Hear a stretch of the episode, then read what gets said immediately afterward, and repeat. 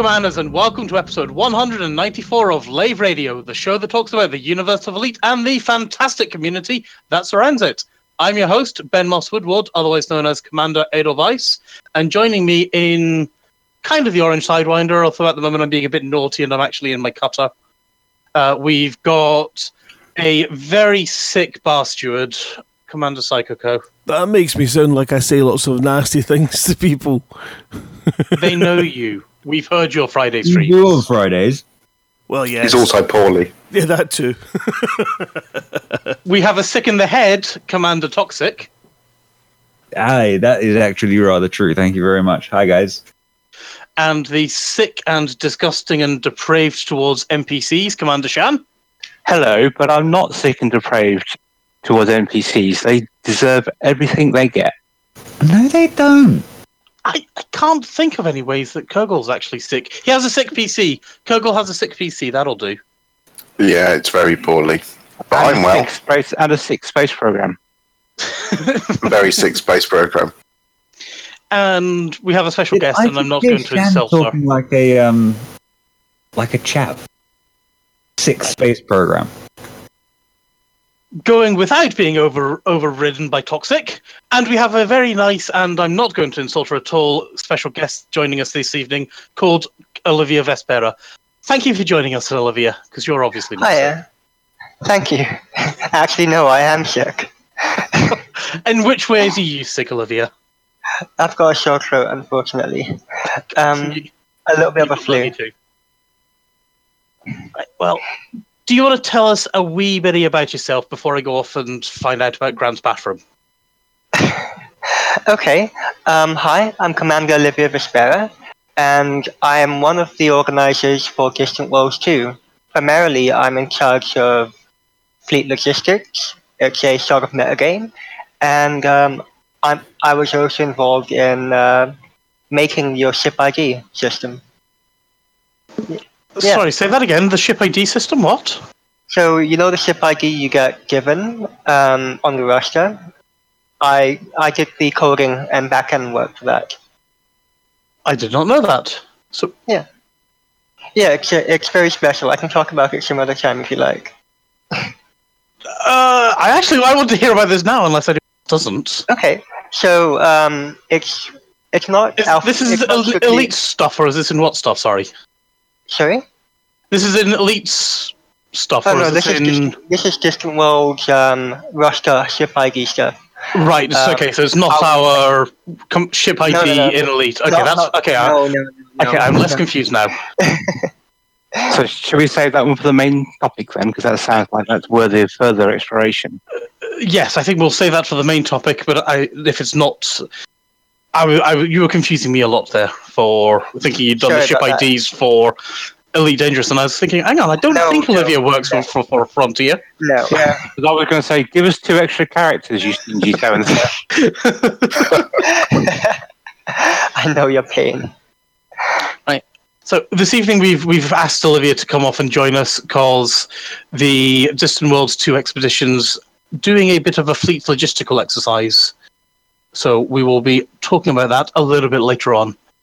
So next up, let's go and find out from Ashley what he's been up to. So many jumps.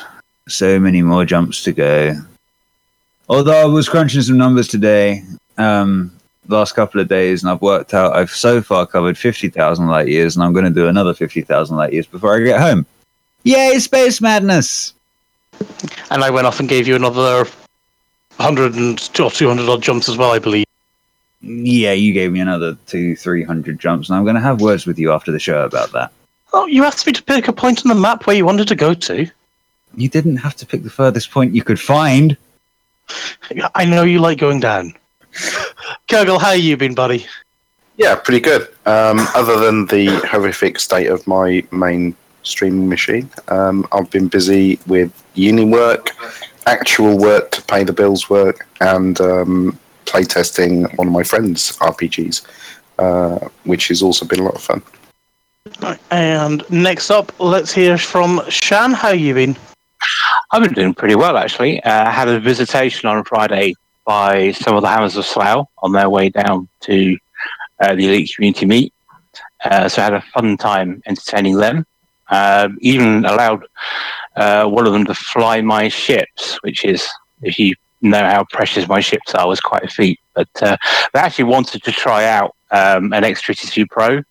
So thinking of changing HOTAS, and HOTAS is a, such an individual thing. Until you try one, you don't really know whether you can get on with it or not. Um, Yeah, that's very true. yeah, so I had a fun time that on Friday. Did you join up with the Hammers again on Sunday in the pilgrimage to Slough and Greg's? Um, I I didn't know. I I had other family stuff planned for that time. Um, Other- I did watch the fry. live stream. Yes, I, I- I did. Uh, I I did watch the streams both from uh. ECM and what they got up to on Sunday. I haven't I haven't caught up with the pizza making uh, footage yet though. Oh, I guess Grant and I can both talk about the pizza making stuff. Right, and now the eve- the point of the evening when everybody's been looking forward to. Grant, how's your toilet? Well, it's been a bit tougher than usual in the last. Oh, right, you mean the bathroom? Right. the um, bathroom. Yeah, no, we have had no progress since last week because obviously we were in full on ECM prepare, prepare, prepare, preparation mode and getting everything organised to go down to ECM on the Friday, which of course for Simon and I is a seven hour drive, um, minimum. So it's only longer. I have to admit. I was actually, I was surprised when myself and Commando Luther Breaker showed up. At, uh, we got in about half six, I think it was on Friday evening, and you and Simon were not only there, but actually unpacked by pretty well, pretty much unpacked and set up. Yeah, pretty much. It was. It was. It was. A, I was impressed. It was a good old run down. Um, so we managed to run down in seven hours, and it was straight. It didn't stop once, which is one of those mistakes you make when you realise that you've not got any cash because you went to pick it up at a service station on the way Oops. down. But never mind, that was fine. Yeah, it was. It was. It was a relatively painless journey. I wish I could say the journey back up was as equally as painless. It was a Oh, freaking nightmare. Oh, not the traffic, just me. I wasn't feeling great, so you know, you get into your swing, you start getting a wee drive on, and then the next thing you're like going, and then uh, better stop at the next services for a wee sleep. and I spent more time Yeah. in service stations than I did on the road. Uh, I can I can understand that. I so my, my my weekend I was I was also down at ECM and well should we talk we'll talk about ECM and falling asleep and things like that when we get when we get round to it I guess. Uh, that probably makes more sense, doesn't it, rather than going into it now. But yeah, I had a great time at ECM. Apart from that, I think the only other thing I've really been doing has actually been playing Prison Architect because that got an upgrade um, over the week as well. So I was looking at its little updates. So uh, let's slide into development news, which ain't going to take very long.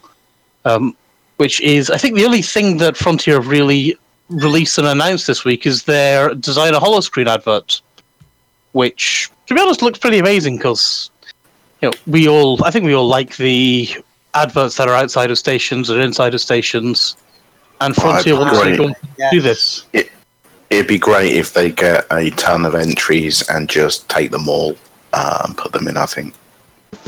I, I would agree, all the things. I'll admit I've never actually looked at the ads out there, but when the um, user-created ads come in, I will be going and having a look to see um, some of the contest winners. There's been a few on the subreddit I've seen so Mm. far. I have to admit, I would love to see pretty much anything that Sagittarius Eye, you know, the artwork that they produce in all of their magazines. I think every single one of them could basically be turned into an advert. I think But there are some rules, aren't there, that they've stipulated. there are indeed. So the adverts have to be at a two to one ratio, or or a one to two ratio, depending on whether you're portrait or landscape. And the resolution is twenty forty eight by one hundred two four.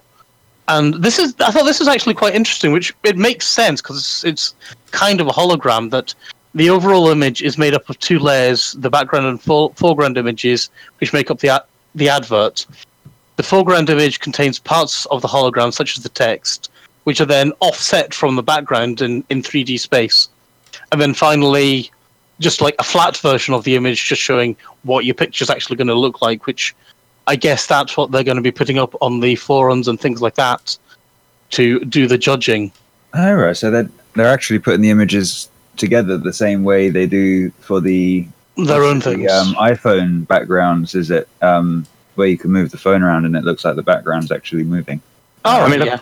apart from the technical stuff, um, there's content restrictions as well, isn't there? Like that, like you're not allowed to publicize your uh, in-game faction. Oh, this is where Frontier are being their usual, in- interestingly communicative self. It's like you know, adverts need to contain relevant content, content relevant to the Elite universe, including past games. That makes sense. Um, but then they're not allowing in-game factions unless you want to go off and off- offer them an in-game faction and put it in anyway. It's like, well, what is it? Are we not having in-game factions, or are we kind of sort of allowed in-game faction representation to be in there? Wait, Um, so you can't have a faction that's in there, but you can have a faction that's they're going to put in there. That that's That sounds basically the wording. Said It is. That's really weird. Um, Yeah. I can I can read the exact wording, but it's that's what it basically boils down to.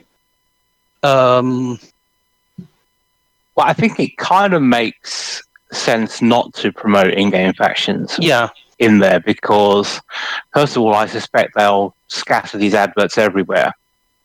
yeah. So this is what they're actually saying. You can be as creative as you can be as creative as you like, as long as the image is related to Elite Dangerous. Makes sense. We're not looking for faction recruitment posters, but general themes that can include exploration, superpower propaganda, in-game brands, galaxy-wide initiatives. That said, these rules are flexible, and if you have an incredible ideal idea, feel free to submit it. So like, something like Canonn would work because it's it's more of a infrastructure rather than a, a player group. Well, this this is you know I would. It's that's what I would kind of be going with. But You've then got to imagine that and- people like Canonn Research are going to want to get their stuff in the game, and the other Fuel people rats that as well. Exactly, fuel Yeah. rats. Uh, yeah, that'd be great to see that stuff, though. That's the perfect thing Hmm. to put in adverts. To be honest, I'd, I you know I'm maybe I'm Yeah. a little bit biased, but I'd like to Lave Radio in there as well.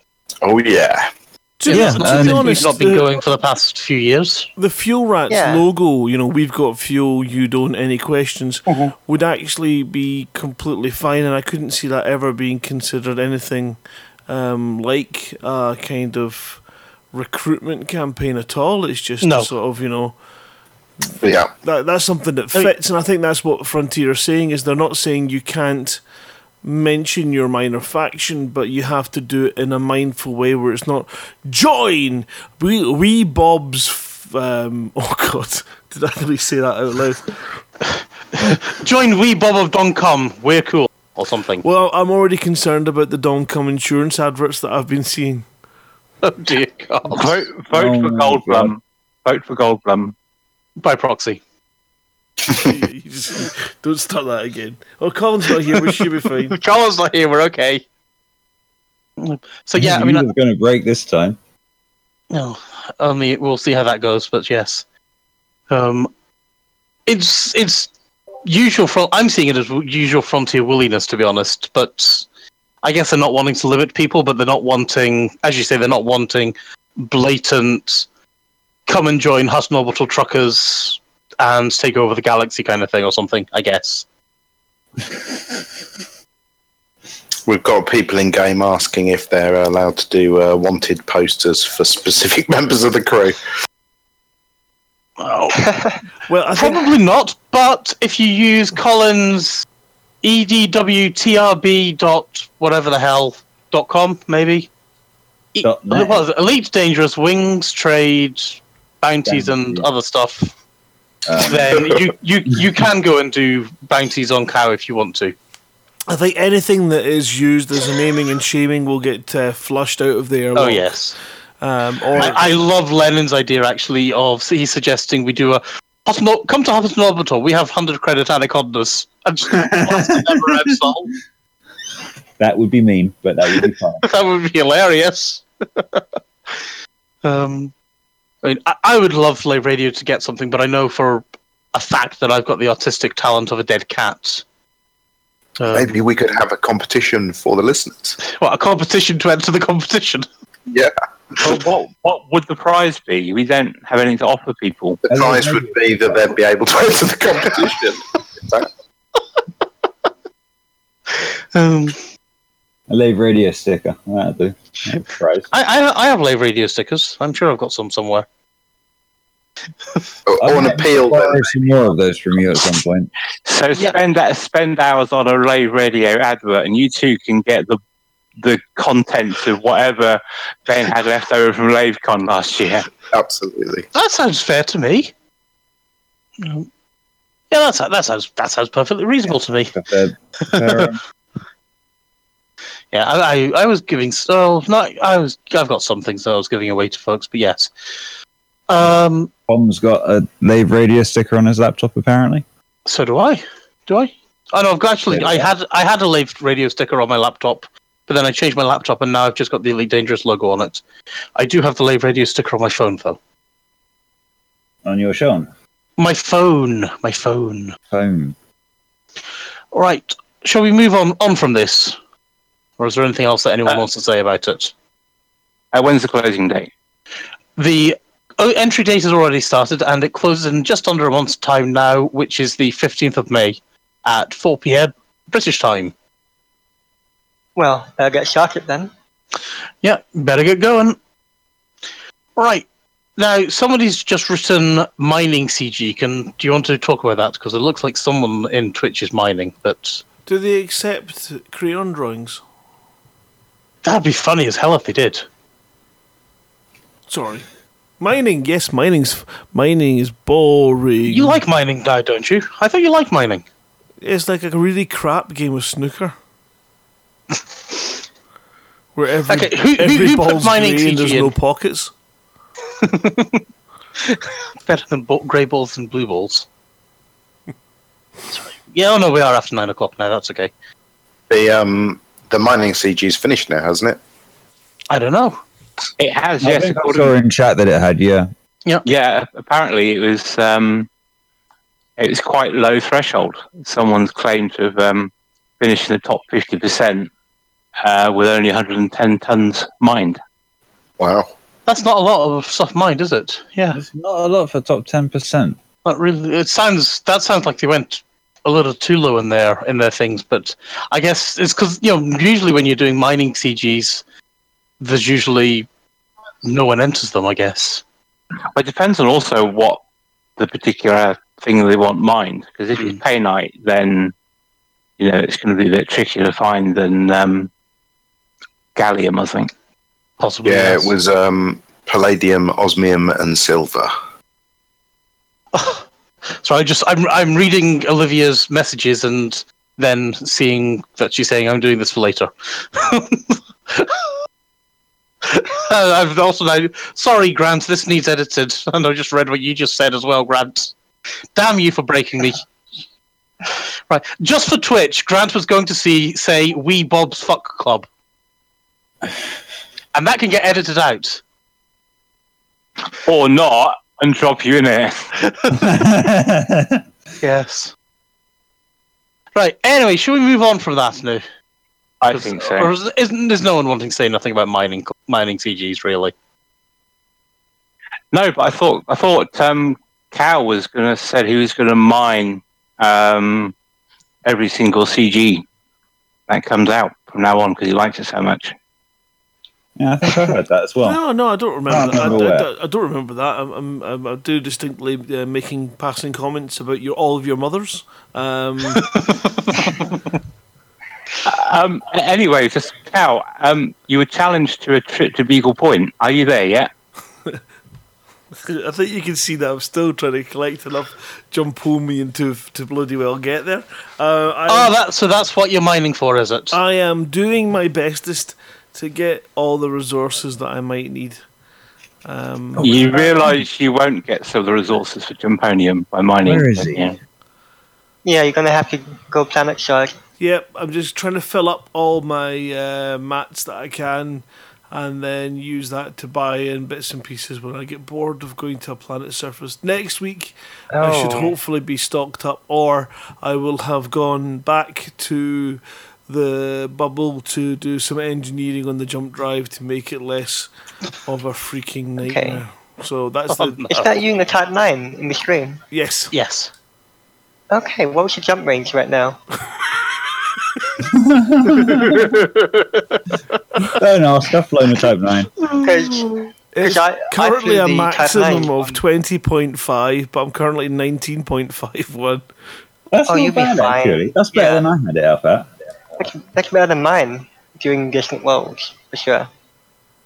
Well, to be fair, I was running mine for a cargo load. I was only getting 11. But uh, I think the difference is, I think the difference is, Olivia, is that you actually know what you're doing with Operation Time Nine. Grant's gone back and That's- forth enough that's times to. Colonia that he he does know what he's doing now. The fact he's actually made it to Colonia and hasn't died has to be a good sign, I think. look at this, my lovely, my lovely Type Nine, and it's Oh my It's god, you're, you're the one who got the cow? Oh my fucking god. We got him the cow. I think we've managed to make it. Oh, no, no, I. Sorry, Oliver. I just going to say you're gutting me. I know what you were going to say, you dirty boy. Yes. Grant, why can't I find you on the galaxy map? Because I'm in, um, I, I don't know. Are you in private group or something? Why is that No, one laser shooting that tiny wee rock and getting stuck on it? That was stupid. Yeah, but yes, Olivia. Grant Grant has the cow skin, Ah, which you we lucky. we yeah the community kind of went off and made sure that gr- that cow got the cow skin. Yeah, I, I can say I was, I did bid on it, and I thought I was doing really well. And then when I won, Frontier said nothing until later on that evening when a rather excited Ben came on to my uh, Hutton show for the radio, uh, interrupted. So I took the living piss out of him before I actually listened to what he was saying, and then found out that the uh, community had got together and had. Uh, further on bolstered my bid by raising close to was it close to a thousand pounds, wasn't it? But It was it was 950th, something so like that. Yeah. Uh, That's really sweet of them. so that that just secured it and raised a lovely sum for special effects for the cow skin as well, which was amazing. So thank you to them. Cow? I know. Yeah. Aw. You're 6,000 light years away from me. Behind me.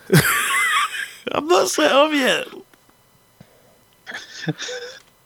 If you, if you're just going out there purely to wait for me so you can shoot me, oh, I don't have guns. I'm not going to shoot you. I was just going to ram you with shields. are you are you sh- you're not going to be you know I- acting I'm as a fuel back. rat for him? Not- mm, I could, but I'd have to go and fit the fuel transfer limpet controller. Oh, you probably ought to have a whole repair limpet controller as well or something. Just saying. Yeah. I'm jumping back anyway. It's only 6,000 light years. It won't take me long. it's going to be a whole. Uh, remember, you've got to go all the way down first. No, I'll, I'll do that after I've gone and annoyed Grant. All right. I think I, I've just had to do a complete 180 just to go back and annoy him. So I'm going to like go make, make a point of doing it now. Okay, fair enough. Right. Well, should we should we move on to the New Horizons probe, which oh, well, it was only on the twelfth of April that Frontier went off and said, "Hey, we we there might be this ancient signal that's been detected." Um, now, is anyone actually wanting to talk about that, or shall I just say some spiel? I think it was found, wasn't it? Uh, Right, like as soon as they put the information out there, someone on the forum put Pretty much, yes, so- it was Yeah, so Frontier were basically they released a uh, Galnet article saying that the new Horizon, Horizons probe was launched over a thousand years ago. So this is potentially quite exciting. This is potentially a quite exciting discovery. We haven't been able to pinpoint the object's precise location, but our data indicates that it is approximately 1.7267.716 light seconds from the sun and I guess that's is that millions? Probably millions actually. One million five hundred and fifty five hundred and twenty six thousand and fifty light seconds from nine oh three double seven Sedna. Which is basically giving people some coordinates in Sol to go and have a nosy around. Yeah. And then it was found really rather quickly, kind of you know, Surpri- I, I would actually say surprisingly fi- quickly. Um, because it was it was found by. Oh, I'm, I'm, where was it found? I know it was found by Canonn very quickly. There we go. Commanders uh, Reichsker and God. Why do people have to have weird names? How do you pronounce this? You're the dev, I think that is. Let's go. Yeah, Re- Reich Reichsker Reich, Reichsker and Luldev Lul LLO Dev Lolo Dev. yeah, I have no idea how. So anyway, two commanders with unpronounceable names found it very quickly afterwards, um, which is amazing, and it's great that it's been found so early. But there are, as as is always the case, especially when Canonn get involved, there is some tinfoil hattery which is going on, going wrong, and you know there's people wondering if there are noises in its clicks and beeps that it makes and meaning at things, but potentially even more interesting is they think it is beaming its its satellite dish is now aimed straight at Polaris. So are they thinking it's going to be like V'Ger in Star Trek One? Is that what they're angling for? Who knows? Well, no, if it's is it, well, it'll be sending a signal back to Solaris, but it's not been there yet, as, unless it's on its way back. I guess it begs the question: Is that when will Frontier put the Tesla car in game? Quest to find. Well, there was talk, and I don't know if it's on Hopefully about New never. Horizons, about a Easter egg being placed in Sol. But I don't know if that's about Elite Horizons or not. About Elite Horizons, about New Horizons. Uh, it might be, it might not be, because you know it's an Easter, it's an Easter egg. We don't know these things. So, anyone else want to say anything about the New Horizons probe? Other than that, it's cool that Frontier keep putting these things in game for us to find that are actually real objects that are, you know. I do like it when they tie stuff back to um, real life, so to speak. Yeah, it's a nice bit of simulation work to have it just sitting there. Um, I'm not sure if it will influence the game greatly. It is a question for you, you know, going purely based on my attempts and fail, failed attempts to find Voyager. Would you prefer Frontier to do what they've done and have these things out there, but you have to find slash stumble across them? Or would you prefer for them to, once they've been found, for a yeah, in the in the patch after they've been found, say, for a navigation beacon to be put in in situ that follows the the um, satellite along, so we can just get close enough, and then we'll find it using normal elite dangerous techniques. I think All the data for that satellite just be put in the nav beacon.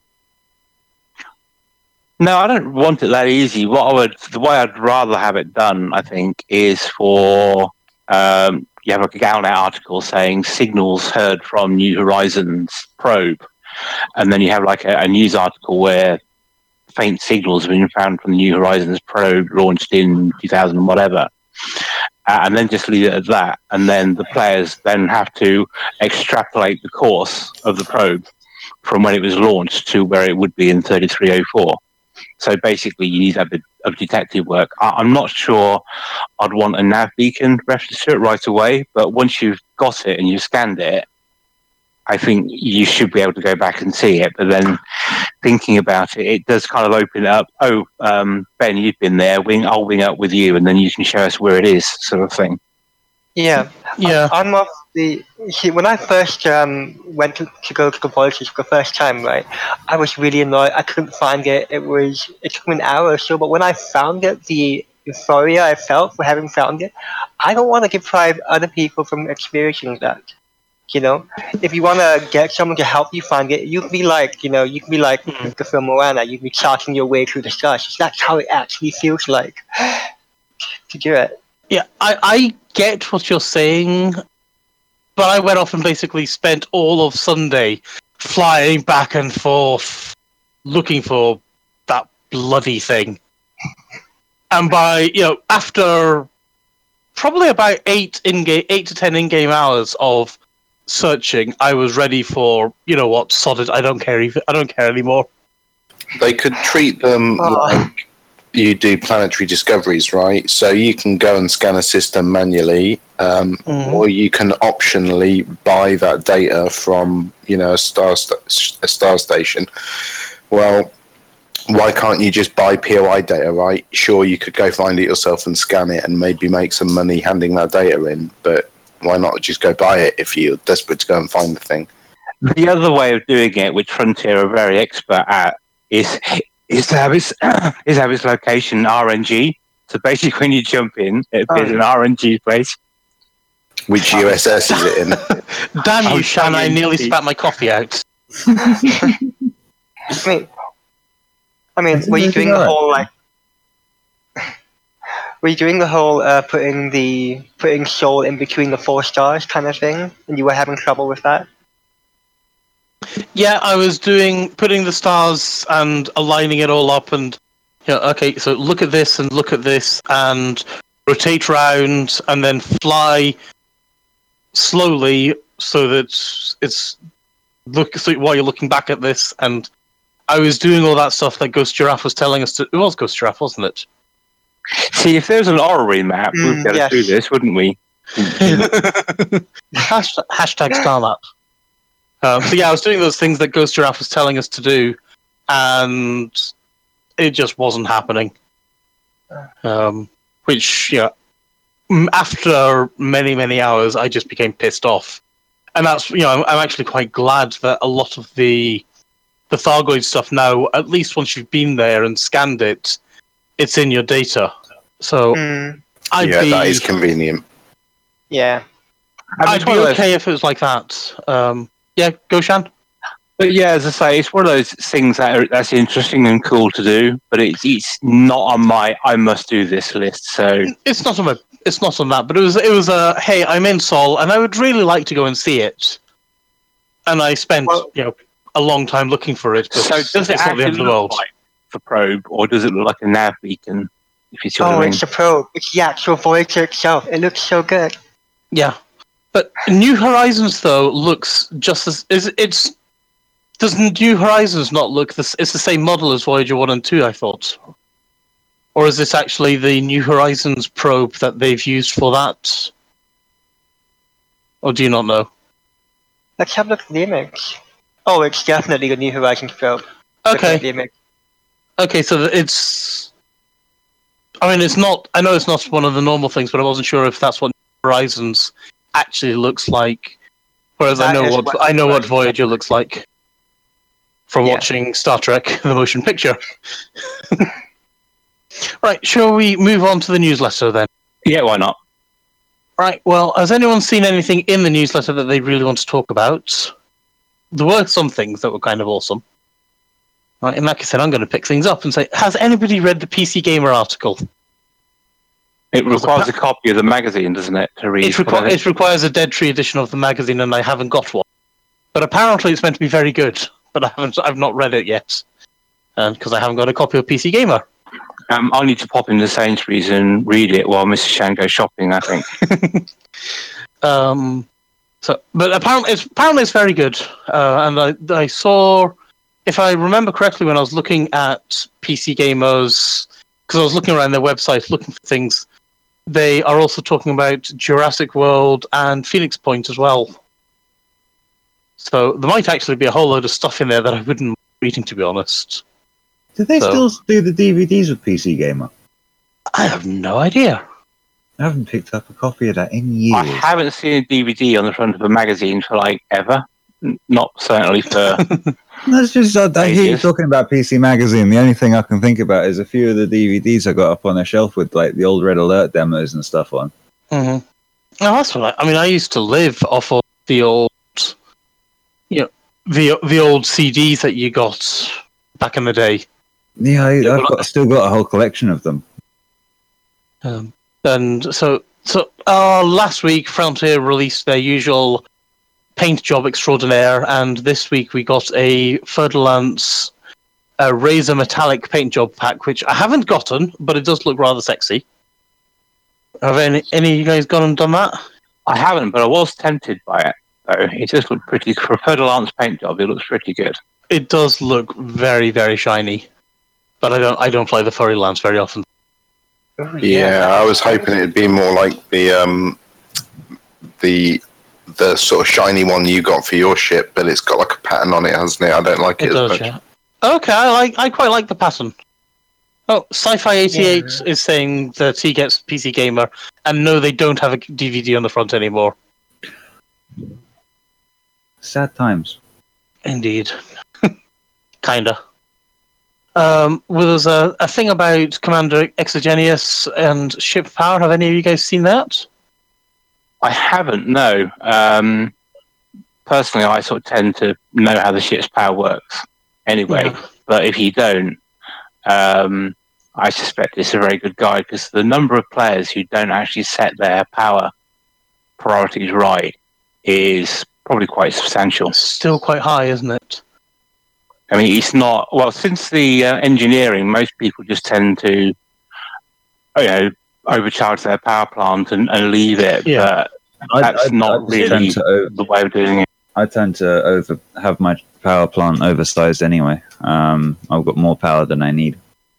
Well, what you well, I, so I haven't read the article. I'm sure he goes into this, but what you need to do is adjust the priorities of your modules such that if your power plant is shot out, you can still run away and function on reduced power, fifty percent power. Mm. But it's Yeah, not just it's not just your power plant though. I I suspect it's going to be power management and everything as well. So you know, for example, I know that the more pips you have to your whatever it is, it, it scales exponentially and stuff like that. So the you know you got more power to your engines. You've got like four, you've got it's more than four times if you got four pips in your shield. It's more like sixteen times the power Well, going yeah, to your thing rather What one. Shan rather is than one. saying is, um, if you're in a combat site and someone comes along and says, "I'm going to do your power plant," and they actually do your power plant, Hmm. and you're running on reduced power. For example, you would have your shields set as a lower priority to, for example, your thrusters and your frameshift drive. Because Oh, okay, aren't okay, very so you're on- necessary when they're gone. And the only thing you're worried about is getting your backside into Super Cruise so that you're not any longer being shot at or targeted. So Right, yeah, so he's on about priority in the modules. yeah, yeah, yeah, exactly that. Yep, that makes sense. And um, there was another thing about pirates and Thar- pirates versus Thargoids, which is basically a Galnet article that is suggesting that piracy is on the decrease because everyone's too busy doing stuff with Thargoids.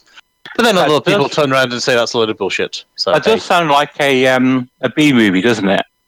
it does actually, doesn't it? yeah. Pirates versus Thargoids in the same way as Godzilla versus Mothra or something like that, doesn't it? Yeah. Cowboys versus aliens. Yeah. Yes. Uh, and then people talking about the Princess Aisling Duval, which is, yeah, she's being Aisling and stuff like that. Unless anyone wanted to go off and raise anything about it, I'm not particularly interested in it. She's, you know, she's she's being a usual prancing princess, isn't she? Yeah, Well, Aisling Duval is sort of like the elite equivalent of one of the Kardashians, isn't she? Really, in a way. Kinda, Uh, yeah. Um, but it, is- it adds an interesting flavour to what Hmm. we're seeing in the galaxy. So, yeah, it's an interesting fluff piece, I guess. Yeah, it's an it's an interesting fluff piece. You know, read it, but I don't think there's really a lot to talk about there. Uh, there is a hilarious video that is titled "What Thargoids Really Sound Like," and if you haven't seen it, you really you it. have to. you've got to see it. Um, if you haven't seen it, go and do so. There will be a link in the show notes. Yeah, I'll I'll post a link into Discord just now. In fact, um, not Discord into Twitch chat just now because it is so worth it it. up in the background tab and play Um, it when we've finished broadcasting because it is It's- it's funny. It's just yeah, Yeah, it's hilarious. Uh, it's, there is it's absolutely nothing compared to what you think it is, and it, it does leave you sort of laughing and wondering who comes up with this kind of thing. It, it really does. yeah, and Ben great. can probably vouch for this, having um, made me watch it like thirty seconds after. it. Yeah. And what about that? The game has changed. Short film toxic. What did you make of that then? um, yeah, that's about it. Yeah. That's about all I've got.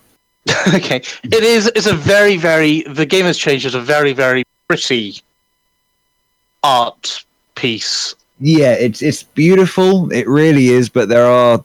Um, ben pointed out, and as soon as he pointed out, it became so blatantly obvious to me. It was like a sore thumb. The typos in it to Yeah. begin with, and then there's the whole trying to be hypnotizing. So they they suggested wearing headphones, and I, I don't wear headphones. I've got big speakers, but I don't do headphones no way.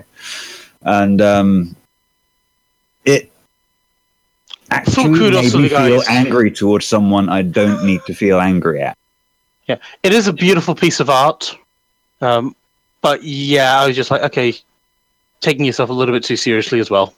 Yeah, it it, it made me I for mean, me, well, for my yeah. taste. Uh, but we all know that I don't take things very seriously, so that's probably why. Uh, now, Kurgle, do you want to talk about the pixel art stuff? Because I saw Uh, you went off and you dug into more things there. Yeah, the pixel art disaster at Orestes is done by a guy on Reddit. There'll be a link in the show notes. It is amazing. It looks like a screenshot from an 8 bit Amiga game called Exile, but with a Viper landed on a planet surface. And he's done some other pixel art as well, like a Diamondback landed on a planet surface with like a purple moon in the background. It's just really cool pixel art that just looked like I would play the shit out of that if it was an actual game. Is there an Asp Explorer in front of someone?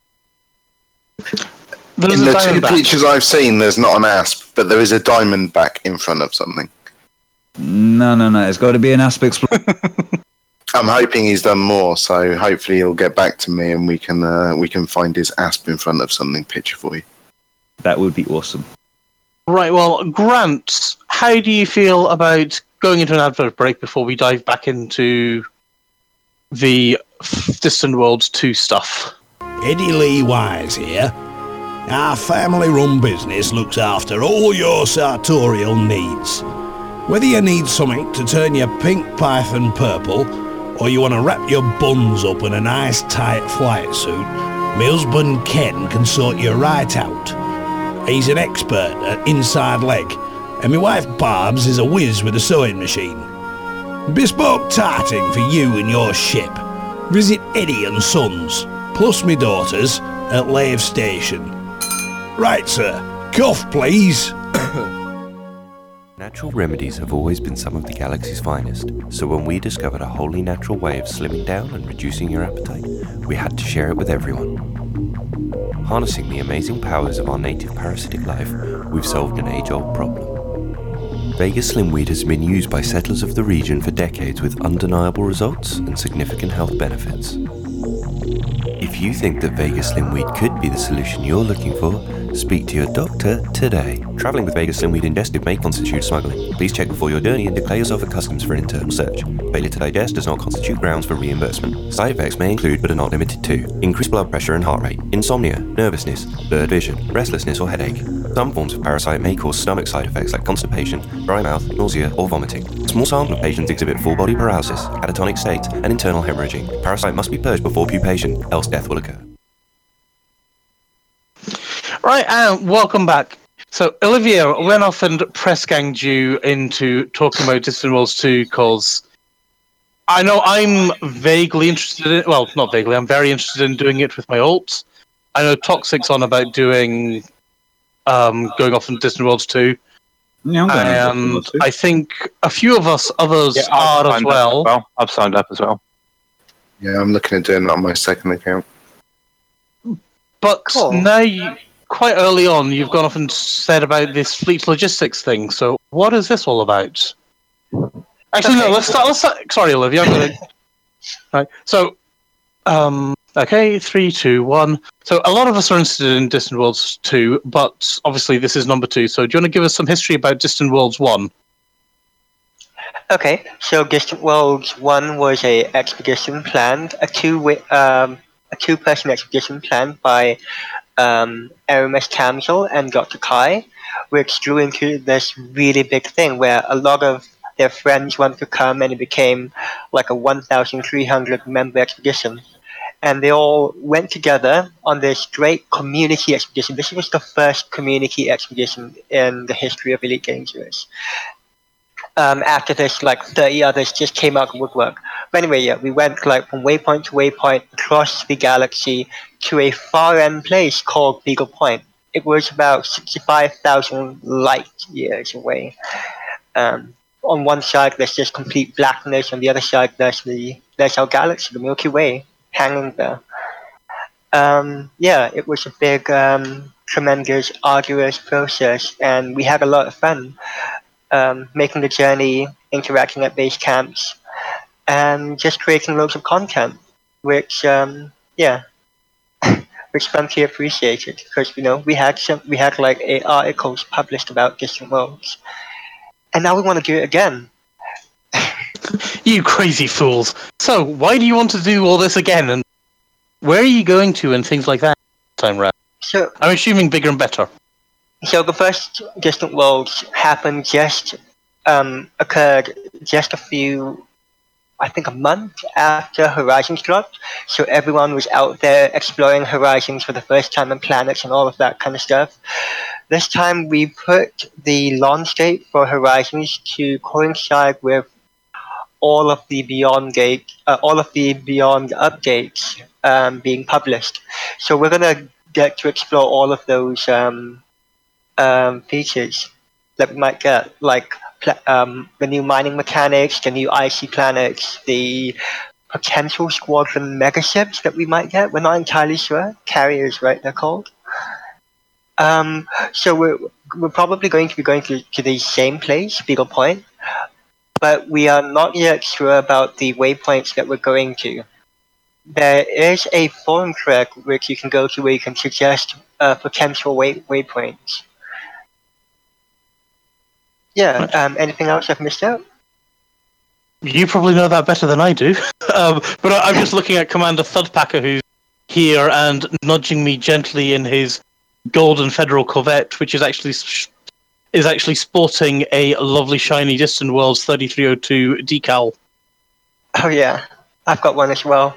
Oh, I, I suspect anyone who they went, they went, went, and no one knew about this uh, when they went got set up. I think everyone who made it to Beagle Point did get one, didn't they?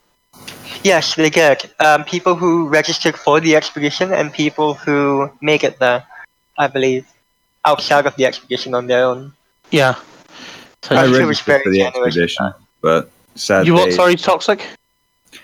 I registered for the um, expedition, but I sold the ship that I was going to go in accidentally before I um, the day before the trip, as I was finishing off a few of my tasks in my ASP, finishing Oh, off no. a few jobs. Thing is, I wanted to go in my Clipper, and that was actually a CG reward from a CG I'd done a handful of months prior to that. So I didn't even have the rank to get to buy back the ship that I was going to go on Distant Worlds. So Oh, I quit the game cool. and I had a Assault for a while, and I that was the Risha Levigny Gival run, right? sorry, That was from the was- Empire. Yeah, that yeah, was her the- coronation. yeah, Right. yeah. They um dropped the ranks for the Imperial ships for those that helped out in the CG.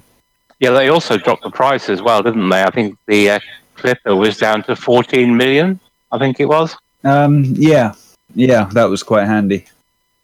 Oh Jesus Christ! There's a dying cow on the screen. I've pressed the button. He's looking awfully white. I pressed uh, the he button is and looking I rather can't pale go at the back minute. to it. And I'm trying to get back to the freaking button. Pressed- Oh, that's a scary sight. It's a Fargoid. There we go. so, uh, uh, Olivia, um, so presumably you don't, we don't yet know when the update is coming for the Q4. So, how much notice do you think people who are going to go on Distant Worlds 2 are going to get? Because presumably people are going some people are going to want to buy the ship, equip it, engineer, and all that sort of stuff. So, are you going to give people? So, let's say Frontier say, well, on the 12th of December, is going to be our Q4 release. And Mhm. are you going to say, well, actually, we'll start in the new year to give people a chance to um, equip and get ready? Or will you say, right, it's 12th of December and we'll go on the 13th or something? Have you thought about that yet? I, I can't give uh, specifics of what Erimus and Dr. Kai um, have said. The only thing I can give you is that we plan the launch either on Q4 of this year or Q1 next year. So, given that time period, there'll definitely be plenty of time to uh, get your ships ready. Right. So I was thinking about a grace period. So once we know the date, are you going to wait a couple of weeks past the date to set off, or are you going to say on this date we're going to go? I think is what I was getting at, rather than a specific.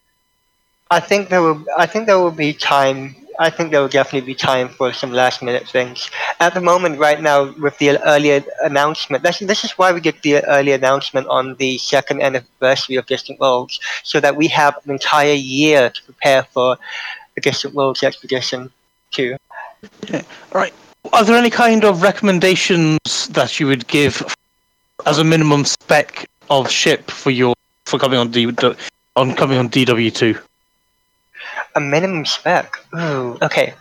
Okay, I can tell you what. Well, in the first Distant Worlds, we had a person who, who was in a Sidewinder with no SRV, and they managed to make it to Beagle Point on the expedition. So, that I wouldn't recommend doing that. Commander Frog Digger was his name. So, a minimum spec I'd recommend you have is a Discovery scanner, a um, detailed surface scanner, definitely an SRV hangar. If you're in a small ship, one will do, but be very careful with it. If you have more space, get two. So you have a spare, just, just in case you crash one. Um, what else? Obviously, get the FSD mods. Um, if you're in a much bigger ship like a Asp Explorer, consider putting in an AFMU. That could help you out with, with repairing your modules if you make mistakes, and you will make mistakes. So Um, my 25 light year beluga will be. Your 25 uh, light year beluga will be fine. You won't be able to make it to Beagle Point without uh, Jumponium, but given you have 25 light years, you won't you won't need much. Um, yeah, on my run, I made it to Vega Point uh, with 18.2 light years, but that required a heck load of uh, Jumponium. AMFU's a dead weight to me. I've um, I'm But they don't currently weigh- out on they an don't weigh exploration anything. run now. They don't weigh anything, so So they're not there's wait. still modules used in my ship, and I don't need it. I need I need empty space to like do weird stuff in my ship. you ship. don't need it until you do. I've so far done fifty thousand light years, and I've only had to dock once. Sorry, again, Cow had a question. Sorry. No, I, I think- I don't. I don't know if Kai did have a question. I can ask you one. Go and ask one. Why not, Grant? Yeah, sure. Should I be doing this in my Type 9? Because it doesn't feel right. Yes, come join me. join the club. Lots of really good people. I say really good, but I don't mean that. No, lots of um, um, people do it in their Type 9s. Not as many as the people who do it in their Anacondas and Ash. But okay, reason why you want to do it in your Type 9 is you have a lot of room for all the modules you could ever want. Want to be a Want to carry a, refinery with you? Go ahead. Want to carry repair limpet controllers or fuel limpet controllers? Go ahead. Want to carry 128 tons of rare commodities? Go ahead. it's it's also got the best um, cockpit view out of any ship. No, I'm going to have to disagree there. That's the beluga liner all day. No, no, no. I've been looking out of this cockpit for what's a week. I've been out here so far, and I, I still can't get It, over how it- it does it beg the question of routing, um, because I mean, I've been out to Beagle Point and stuff like that, but pre-engineers, Mhm. and um, I, I kind of got, I kind of was a bit cheeky. I got to Beagle Point and back before Distant Worlds uh, got there.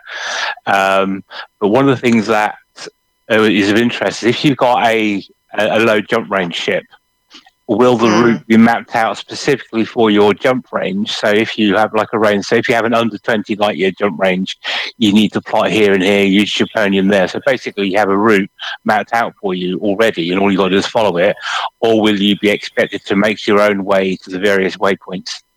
Um, you won't have any trouble um, traveling through the galaxy in a under 20 uh, light year ship until you get to two places, um, three places if you go back to Greeroy, the Greeroy base camp.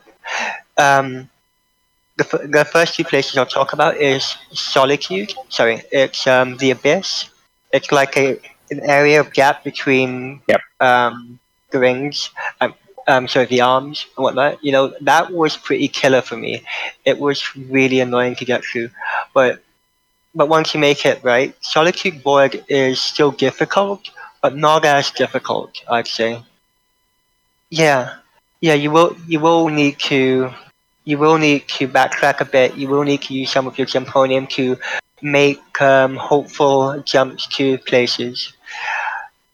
I'd recommend if anyone wants to do that, that they either follow what some where someone else has gone before. I have my EDSM um, account. If anyone wants to have a look at my my route, it's all recorded there, and all that. Right. So, what kind of jump range would you recommend as a sensible amount to to go and go with? I think 25 is pretty easy to get these days with uh, jump uh, with the FSD um, engineer modes. Okay, and then that won't require you to go you know, too badly off the beaten track to go and get your to get there, rather than you, you can go a much more direct route rather than having to take another couple of thousand light years because you can't make that one jump. I think 33 is around about the the figure you need to get there without Jumponium, isn't it? I believe. Yes, yes, around there. Okay, Um, that's not actually too bad. Yeah, one of my claims to fame was when Ed was navigating his way back, as Ed Lewis was navigating his Oh, way back um, on his live streams every every day. He, um, I, I navigated him a route through the abyss in a 26 light year ship uh, from the bubble. So basically, I, I had to do trigonometry on screen to work out his jumps for him from where he was on the galactic map. Um, so yeah, I'm. so the, my tips for going through the abyss is make sure you have a tool that records your uh, where you've been because it makes backtracking a lot easier if you get Eager in a discovery. dead end. Yeah, Definitely have ED Discovery. Yeah, I'm I'm a fan of ED Discovery. Oh, what's the is it what's is it what's the website that's is that E EDSM or something? Yep, Elite Games Yeah. Star Map. Yep. So go off and I know I've got I'm logging all my trips there as well. I believe. I, I- used to be until I reinstalled my PC. And now I just don't log anything. I'm just wondering the galaxy being me.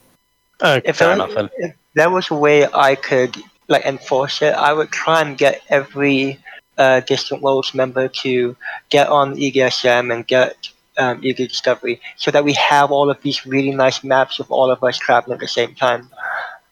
'Cause That would make a lot of sense. Yeah. yeah. although although the star map on EDS on um, at the moment looks like the M6, doesn't it? From the bubble to Beagle Point at the moment. If you see where people have been, it's almost like the M6 Yeah. uh, freeway. So- have, you, have you seen it recently? There's like this triangle of people coming to the Colonia and to Sagittarius A kind of thing. I have I, I often keep a track of it because people have drawn all sorts of fun shapes Yeah. in it. People have written words in the galaxy and everything. And then people have erased them as well. Yes. As people, I, I'm not going to go into some of the shapes that have been drawn. I'm So just, how uh, how long do you anticipate the expedition to last? Um, just so people can get an idea of um, how long to set aside for their journey. I believe the expedition will be twice as long because um, the first expedition only covered the journey to Beagle Point, and everyone else just made their way back on their own time. Um, the second expedition should have, don't quote, uh, this isn't confirmed, um, as said, none of the waypoints have been released yet, but I believe it should include waypoints back to um, the bubble as well, or to Colonia. I'm not quite sure yet on that point. So have you determined your crossing point across the abyss? Are you going to Roncevaux or are you going to go a different route, do you think? Oh no no we like all of this is still up for for people to suggest and and offer waypoints. You know there, there's a a I'm for you to suggest all of these cool stuff. We're still early days in this. There's lots to do, and you can get you can help out. You can help out and get involved. Right, how so- a community expedition should be. Right. So, do you want to now? Should we move on and about the fleet logistics thing which you're asking for help with? Sure. Yeah, that'd be great. Yeah. If there's no more questions, yeah. I'm sure there'll be more questions, but carry on. Okay.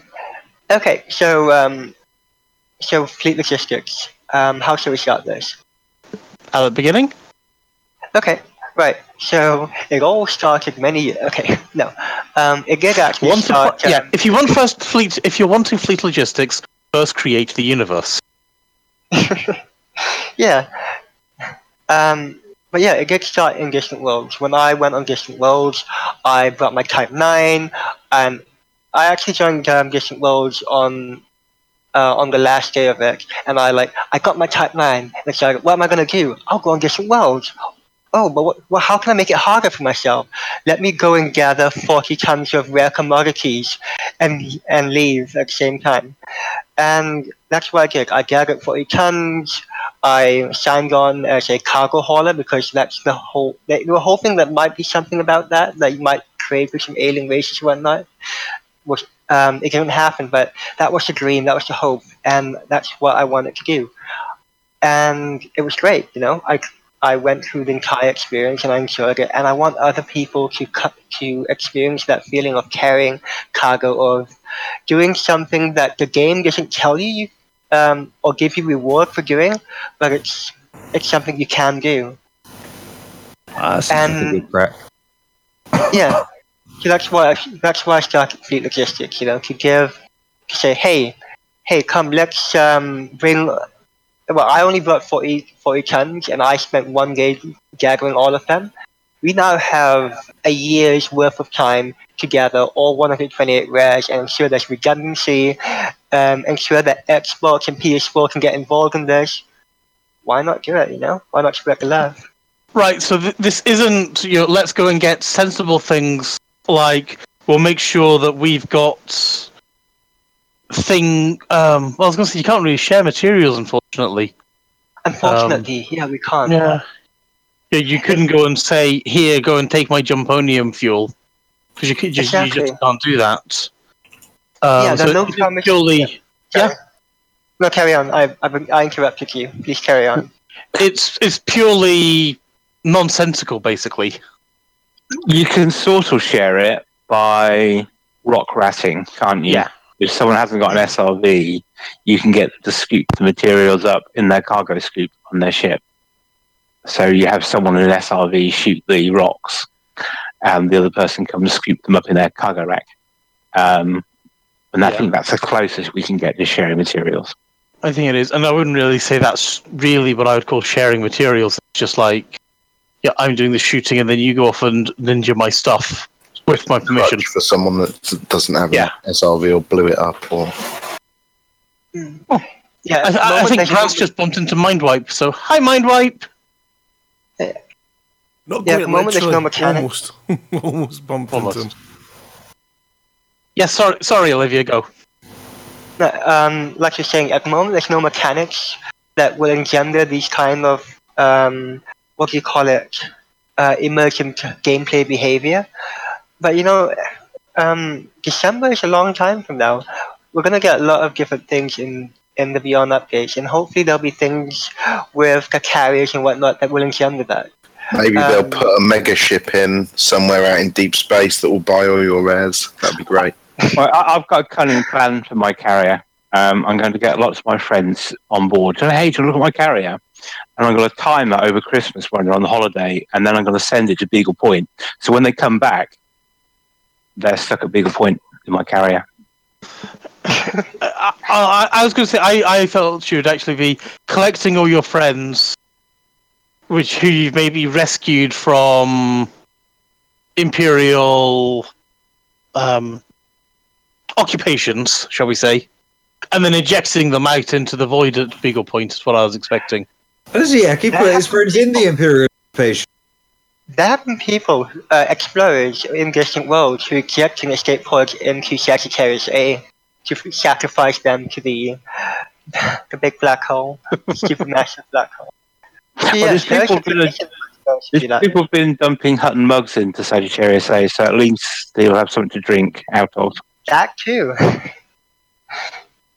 was going to say, isn't one of the the most epic fuel rats from is of a commander who was basically depositing the Hutton mug beyond Beagle Point, and then they kind of ran out of petrol. Yes, we had them on the show a few weeks ago. Exactly. So, are you going to be going to the point beyond? Well, do you know any thoughts about going to the point beyond Beagle Point even? Uh, and it doesn't have a name now. The treehouse. Yeah, the, the treehouse. Yeah, that's the. Okay. Are there, I'm sure there are more points um, further than the treehouse we can reach now. Oh But yeah, wow. the treehouse is the one I know of. You'll need a lot. You need a um a really high jump range for that though. So if you just want to go for the like the main thing, thirty ish jump range is enough. But if you want to go to the treehouse, you need a a lot higher. Is it thirty five or whatnot? Uh, something like that. Yeah, I, I remember only being able to reach it with Jumponium when I went out there. But Mm. my Anaconda at the time had a 34 light year jump range unengineered. So it's whatever it was is bigger than 34. Hmm. It's gonna be a lot easier now um for you, for you folks. Especially when they get the fuel rat drive working again in 3.1. Oh yeah, the Guardian um, FSD booster. That's amazing. I just heard about it recently. It's called the fuel rat drive because it uses uh, 25% more fuel than um, your standard drive. So you can only why. get two to three. You can only get two to three jumps out of a full tank on Anaconda. I wonder how well that would work on the Beluga with my 108 ton tank. I don't know, but it'll give you 10 extra light years if you go for the size 5 one. Can you turn it off and on again? You can, but it's bugged at the moment. And I, I unlocked one when it first came out. Um, and what I found was it actually didn't make any difference whether I turned it off or on again. It still wouldn't let Oh. me jump, even with it turned off.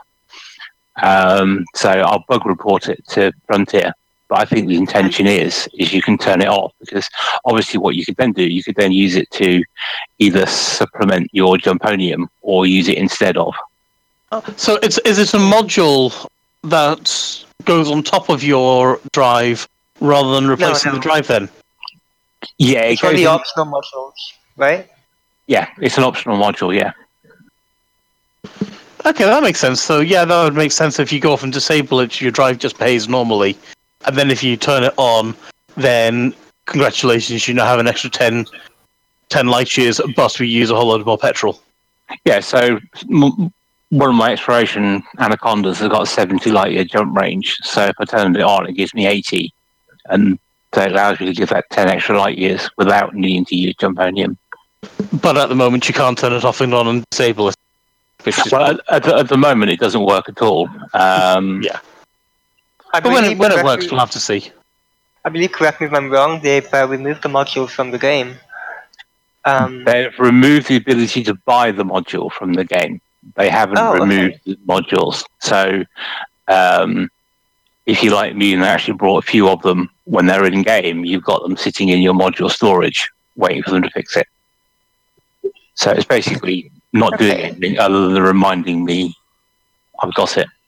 okay, well, I can't wait for them to fix it. It's going to be amazing. Yeah, you'll need to do quite a bit of guardian ruining to get it, though. I think the um, the requirements are quite high. I believe they are. Um, but there's also the guardian power plant as well, which can be useful for exploration, even if you don't, um, even if you can't mod it. Hmm. I forget what what's the drawback with the Guardian power plant. Is does it Uh, take more heat or? Uh, it's heat and mass. It's a, it's a heavier drive. Right. Is there anything else you wanted to talk about regarding fleet logistics? Oh yeah. Um, yep. Um, so with regards to what we're doing, right? Um, because we have a bunch of um, trade ships, a bunch of players who've signed on as trade ships for fleet logistics, and we'll be carrying all of these rare commodities. Um, we kind of we kind of need people to come and help us gather these rare commodities, like five about five tons of each rare commodity, and hand it over to our warehouse ship.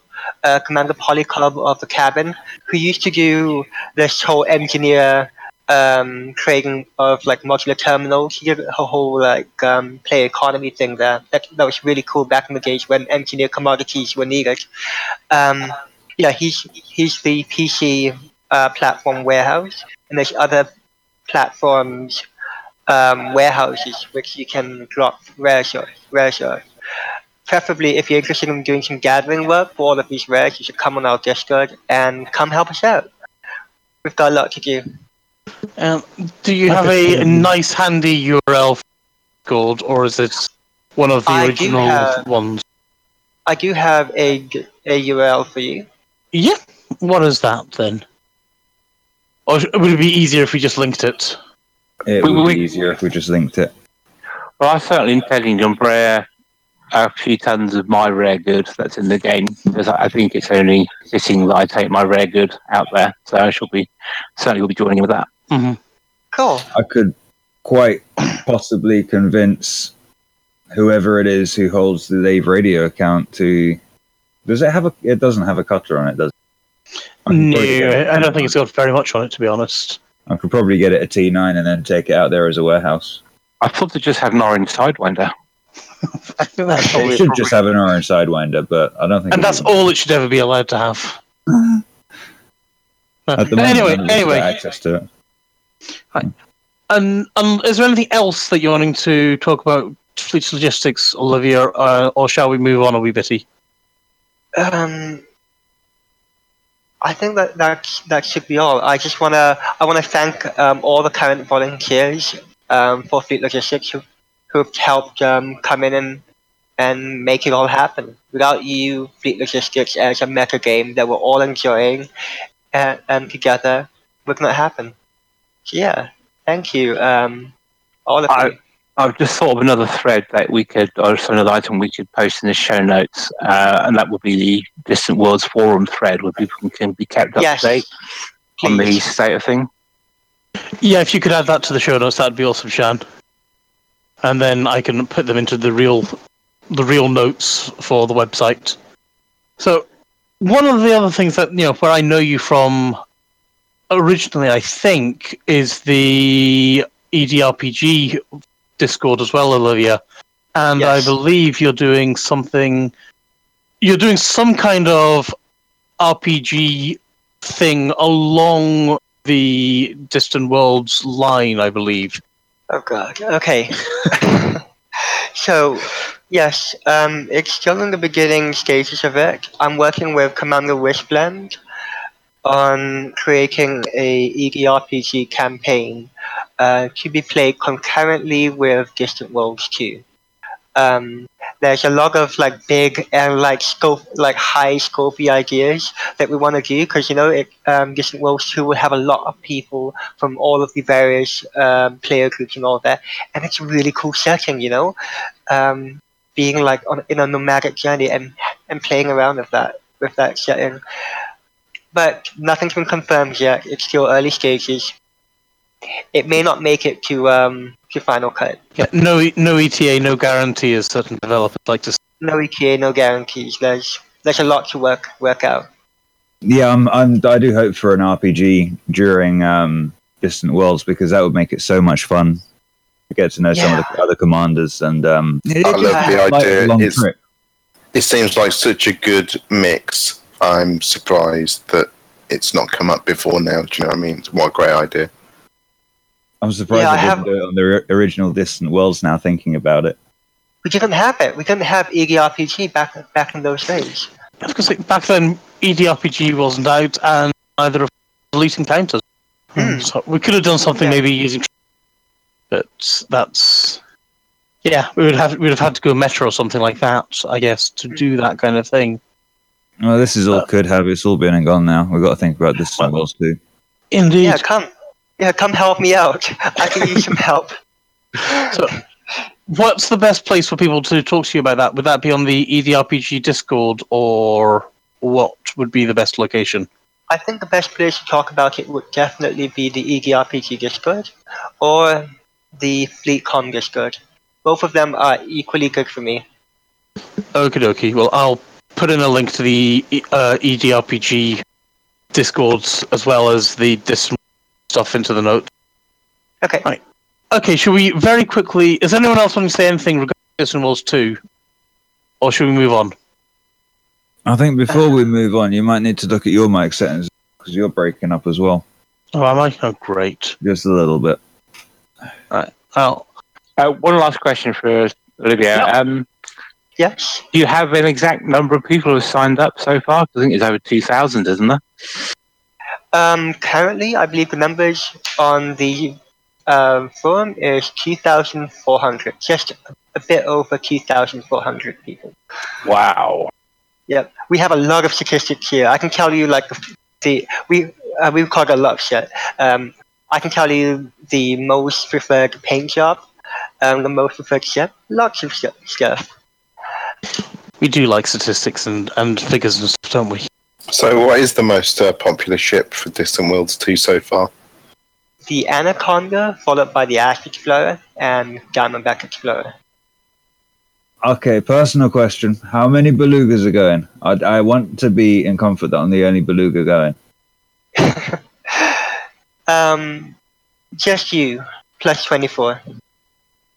Oh, what? Me plus no. Twenty-three people picked the wrong ship. I'm the crazy nut job that does exploring in a beluga. Do I have to dust the orca off? How many orcas are going? Oh, orcas, um, a bit more, 33. If you want to fly a, uh, a, um, a ship that most people don't fly, fly a gunship. Only one person's signed up for it. Go in a Krait. Three people. Go, go, go in a Krait. and three people signed up to go in a Krait. Yeah. How do you say not to go in a Krait? Well, they're not going till Q4, are they? So, Yeah. we'll have a Krait by then, obviously. Hopefully. Indeed. Mm.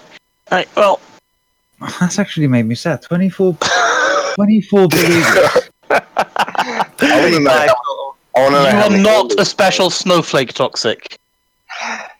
I'm Put a down for an crazy imperial. snowflake. I'm not. Spe- I know I'm not special. We don't do special on this channel, but we do crazy, and I've got lots of crazy.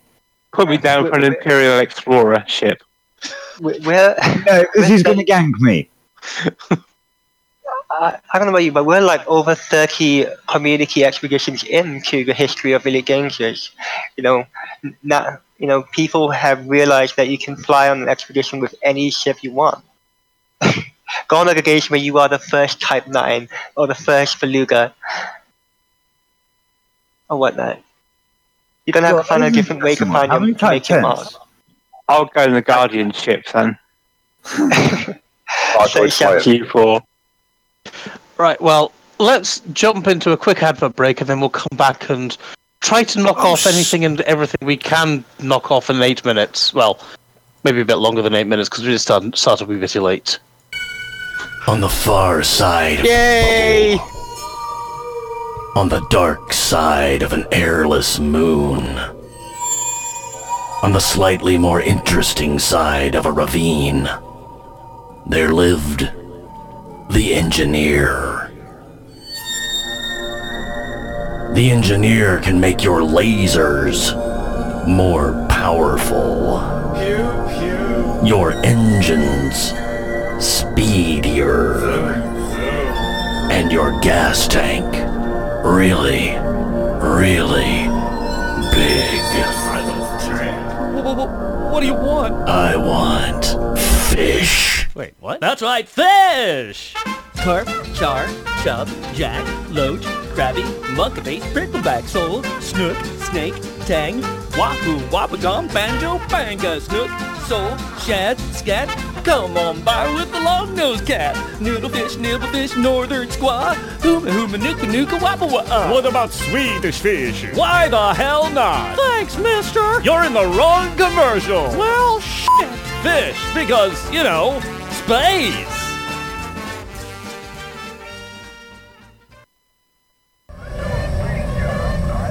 Attention, attention.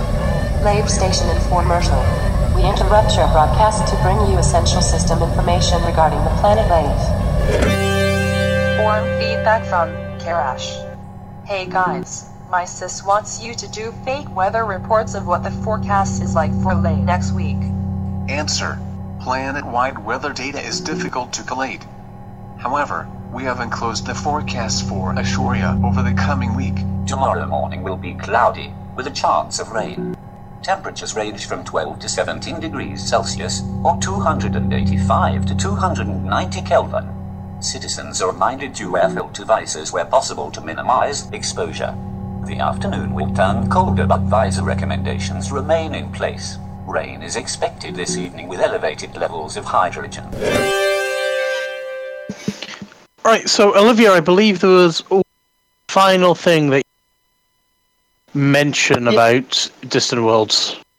Yes, um, this is a precursor. This is one of so um, I like to create meta games. There's a lot of meta games I've penned out on the forums and whatnot, and one of the first meta games I've uh, written about and actually enacted is one that came out of Distant Worlds, and it's called The Explorer's Legacy. I want to touch on this because it's still a meta game that people are still playing right now in the game in the galaxy. So when we reached Distant Worlds, I chose five tons of Lavian brandy from my cargo hold and also donated by the members of the fleet. And I decided I'm going to call these the Explorer's Legacy. And these will be handed down from explorer to explorer and it will never go back to the bubble in an unbroken chain of um, exploration, com- camaraderie, endurance, and achievement, all of that jazz kind of thing. So currently, right now, I have a forum thread with the current holders of the Explorer's Legacy that will be passed on to future explorers when they meet others who'd be willing to hold. That's pretty cool. Yeah, one of them is lost, but there's four left. Right. So, Grant, over the weekend and far away, we went to this place near Reading. We went to, we went to the Hutton Orbital of Reading, didn't we? Um, well, it wasn't quite two point two two light years away from Reading, but it might as well have been. It kind of it, it felt it when we were driving through Reading. That was I, I was expected to get interdicted by something en route. it was a hell of a drive, that is for sure. It was a, a good old seven hours run from uh, Glasgow. We set off at half past seven. Um, uh, we were hoping to head off at seven, but we just uh, had to go and pick Simon up. So I went and picked him up at half seven, and we headed off straight from his house and arrived at three o'clock. Barely able to And- walk. Uh, and there was a whole lot of, you know, there's loads of good stuff going on. So let's try and think about it. Go, going around, so we had the main stage, then there was the console corner. Yep, we had console corner right there where we had a number of PlayStations, we had the Pixel Bandits and some Xboxes, and they allowed people to get their um, hands on the console game for the probably may- maybe their first time ever. Or it certainly was very Yeah. popular with the under um, 15s and under 16s that people had yeah, brought their kids along with them, and that was the way they Aye. they certainly made a beeline for that section, whereas all of the grown ups were like, VR! Skipped all the way to the back of the room to, to, to go and see those. Um, and then we had that. What was the big banner? So then, then well, going around again. So after that, we then had the the raffle. That's what it was. It was a big banner on the raffle table, Yeah. which was So we had massive beautiful. raffle. And I heard somewhere that there was over 200 items for the raffle. Oh, crikey, I, I don't know. I mean, it was ridiculous. And I think Yeah. it was um, Mr. Snoswell was the kind of um, organizer behind the raffle, getting all the bits and pieces there. And then uh, the Barkers, who um, uh, that's Commander Nemb and Commander Stuart Bark. Barker, for those who know them, um, they were there at the event and they just they arranged the table in the most beautiful way. If you've seen the photographs awesome, of it, it was amazing, and there was so many more raffle prizes in boxes behind the scenes. Um, and happened to be actually that um, we were working out the the raffle. Because if you were watching the live stream, you'll have seen that poor old Steph Wyeth was going at a rate of knots to keep that raffle going. Because it can really, any event that has a raffle with that kind of prize haul, the raffle can take hours. I mean, I heard somebody saying that she was aiming for one draw every 15 seconds or something like that. Yeah, and, and in the end, her finish time was one hour and seven minutes, which is spectacular for the amount of prizes we gave out. Um, Sorry, that, that that was the raffle table uh, and a quick summary of the raffle. You can watch it on the Twitch video. Actually, if you go to Hutton Orbital Truckers on Twitch, Yeah. you'll be able to have a wee Yeah, scan Steph- through. Yeah, Steph Steph is awesome at doing the raffles and, and hilarious. We love her for it. Yeah.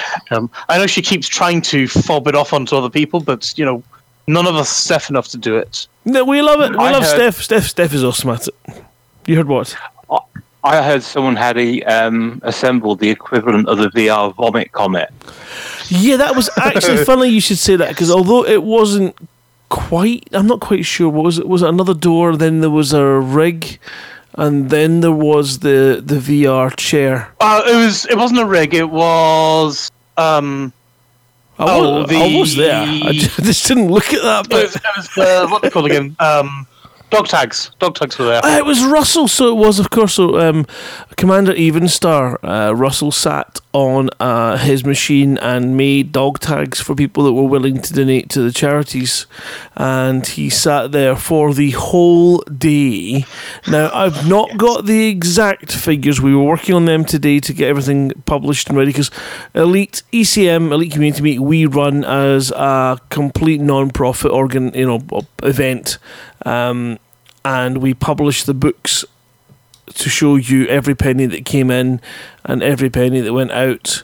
And a lot of our organisation teams like to put their own money in to cover things like um, event insurance and any of the sort of uh, costs that we just want to try and because it's you know like if I'm bringing equipment, I'll buy the equipment. I'm not going to charge the event for it, and we'll use it there, and then we'll use it at other events, and it's kind of like everyone's the same minds. Um, it's just how we've run it in the past and how we'll run it for the future. So every penny that comes in, we really do try to scrape as much as possible from that out to charities at the end of the day. Now Russell sat there and all all the money he took went straight to special effects or hearing dogs for the blind and he allowed anyone who wanted dog tags to choose which one they wanted to donate to and suggested a sort of minimum amount of £25 for the cost of the dog tags. And as far as I can tell, his takings were in excess of £600, which is spectacular. So his work on the day raised an additional £600 for the charities, and yeah, we salute him. He's just. At the, at the expense of his own event, you know, he sat there for the whole day, which is amazing. Yeah, and of course, Ross went off and bought his own ticket to come and just be at the end event as well. Ah. Bless him. It Um, and then it was the rig. Then it was the big. Yeah, then it was the um, rig, which I I didn't see this unfortunately, but apparently a certain Ed Lewis did try the rig out and came off looking incredibly green. Helen uh, Lister was on it as well, and she looked Aye. like she had an absolute blast. I didn't get a chance to do it. I um, didn't but get a chance either. This was a what you would call a homemade contraption that was a motorized chair that worked in conjunction with your VR game, giving you the full immersion and vomit ride that you would expect from it. And um, I cannot, for the life of me, remember the name of the the commander that brought it, but um, I, d- I didn't even know it was going to be there. I was just like, wow, I, I need to get onto that, and I just never got a chance to go onto it. Yeah, Kate Russell apparently was on it so. I didn't see that, but um, I can't remember. Can anyone remember his? Name? I'm just going to say it to chat. Anyone that was there, can anyone remember the name of the commander? He deserves a good old Shout, shout out to, to you because that was amazing and yeah, awesome and brilliant and wow. Sorry, I can't. And he's also I- got the yeah. prototypes. He's got the prototypes for another one, which is going to give you lateral movement as well, I believe. Oh, gold. Although Total. currently it's only teddy bear sized. And, There is anyway, a couple of 720 degree flight seats that I've seen on YouTube recently that I'd like to get my hands on. Well, this- One this- of them's like 10,000 pounds from Japan or Korea or something like that. no, This sorry, was- 10,000 US dollars. It was really. It, it, it looked like something somebody had built in their garage. It was absolutely sort of, you know, um, what would you call it? Um, Jury rig. Yeah, it was jury rigged, but it was jury rigged and awesome. I was I was thinking more of that kind of uh, what do you call the punk steampunk. Have you seen, It was very um, steampunk looking. It was awesome. Mm. Well, how it was described to me, it reminded me of Rhubarb when he used to go into his shed and like bang stuff together and then come out with this contraption. If you remember Rhubarb from Rhubarb and Custard. Or am I too old? I love rhubarb and custard. So eh, I don't think you eh, are. Eh,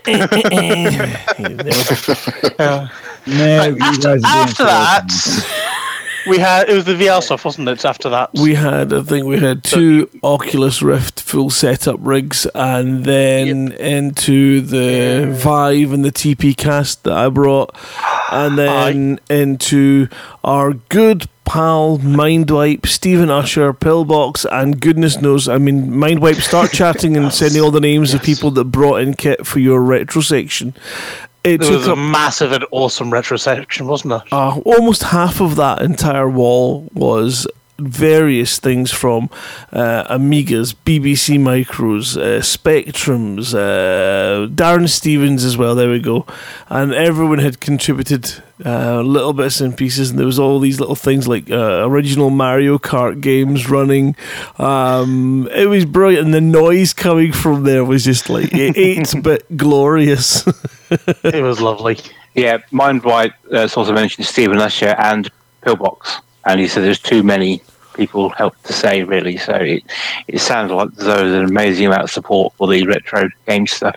Yeah, it was amazing. And then they led right into this beautiful projector screen, which was connected to a multiplayer game with Xbox controllers, and it was playing. Oh, what's it called? It was Gang Beasts. Gang Beasts. That's it. Yeah. So that was a heated section with a lot of battling uh, A lot of people were playing that. Yeah. physically and digitally. And um, so that was awesome. Then we went into more PC rigs that people had brought in, and there was some more Oculuses there and different HOTASes for people to try if they wanted to. But mostly those were the commanders and guests that had brought them along um, with them to either use at the event or to show off bits and pieces. And yeah, they were very, very, very friendly guys and very happy to share their stuff and let people have a shot. And that's what was awesome. And then it was back to the, the main stage again. And then in the big massive space and amongst it was a series of probably slightly too many round tables, but that's another story. I think they. I think they didn't. They were needed for all the games. Yeah, we definitely we, we definitely were struggling for space. We had so much stuff going on, so we had all these tables for games. Um, I we had what did we have on some? We had a retro or an old computer system on one. I'm not sure what they were playing. Uh, we Oh, had that. we had Colditz being played on one table. We had EDRPG being played out at the front table. We had a Zombicide run by the Fletch. It was amazing. I actually got a good game of uh, Zombicide, which I was desperate to to get my head into the game and understand the rules because I've, I've bought it, and not played it. But you know that way, it's nice to play it with someone who knows the rules and get a feel for it before you try and read the manual dry. Um, so I was well chuffed with that. That was tons and tons of fun. And that was just the main hall. Then, if you took a wee two minute detour out of the hall, you had the bar. So that was quite important. You, And you're forgetting something very important though. There, before we even leave, go to the bar. Yeah. We had. We also had uh, Darren Gray was demoing Jupiter Hell. that was the machine. That was the machine that was on the table. Right, that wasn't retro. Oh, that's why you're thinking it was retro. Uh, Yeah, it's just because Darwin's computer comes from the 1960s. and the, it's a it's an RPG. oh, it's a roguelike thing that he's doing. And also, Commander Yamix has just gone off and joined us, so I, I need to kind of. Can, can, can I gush now and say, Yamix, I love your work, and your videos are absolutely hilarious, man. Especially your bloopers. I think I think one of my favourite Yamix moments was from the uh, Christmas videos where he did the landing on the pad and just grid, you know, just grinded the ship back and forward, left. I'm sure that was Yamix. Oh God, if it's not, he's just gonna call me out again. I like the rubber duck sounds, to be honest. Yes. Squeak and squeak. yeah, rubber duck squeaks. I, I can't do a decent. Eh, or something. What the hell? So that was the, the main hall, which was a, a, beautiful sight. Actually, photographs of it really do actually, for once, do a good justice, which is nice. And then We had the And Artemis room, which was a Which little bit further, brilliant. yeah, further up the road with a full, massive, ridiculous uh, lighting rig that uh, Commander Simoof Yeah. had been working on. Still no smoke, unfortunately. Not we need, we need a hotel that lets us smoke. I know we, we even left Need the smoke machine at home to avoid this. the fact that we couldn't resist not doing it. I Um, know it's not fair. it's a beautiful smoke machine as well. Actually, Si- I don't. Can I give a spoiler for something that Simoof was telling me about? I don't know. Uh, well, I'm, go- I'm going to. So if, if I if I'm not allowed to give a spoiler, everyone on Twitch, forget you heard this. But I was hearing from Simoof that apparently he's found, or he might have found, a smoke machine that is allowed in hotels that he can tie up with things. Okay. That's interesting. It's easy enough to tie a smoke machine in with Yeah. something. But it's a smoke I mean- machine that he's actually allowed to use in the hotel. I mean, yeah, that that's the bonus of it, but Yeah. it's easy enough to tie anything into a PC. Well, I know Kate Russell uh, got a smoke machine and turned it on inside her streaming room on stream. Yeah, that's probably because she was just smoking a fag. Well, Well, uh, No, no, it was um, what do you it, it? it, it, it filled the room Ve- up in about 20 seconds. We've got we had uh, the last Glasgow pizza meet. We had it in Simon's house, and we set up the Artemis there to test this smoke machine out. and you're standing about half a meter away from the engineering and helm, and you couldn't see them.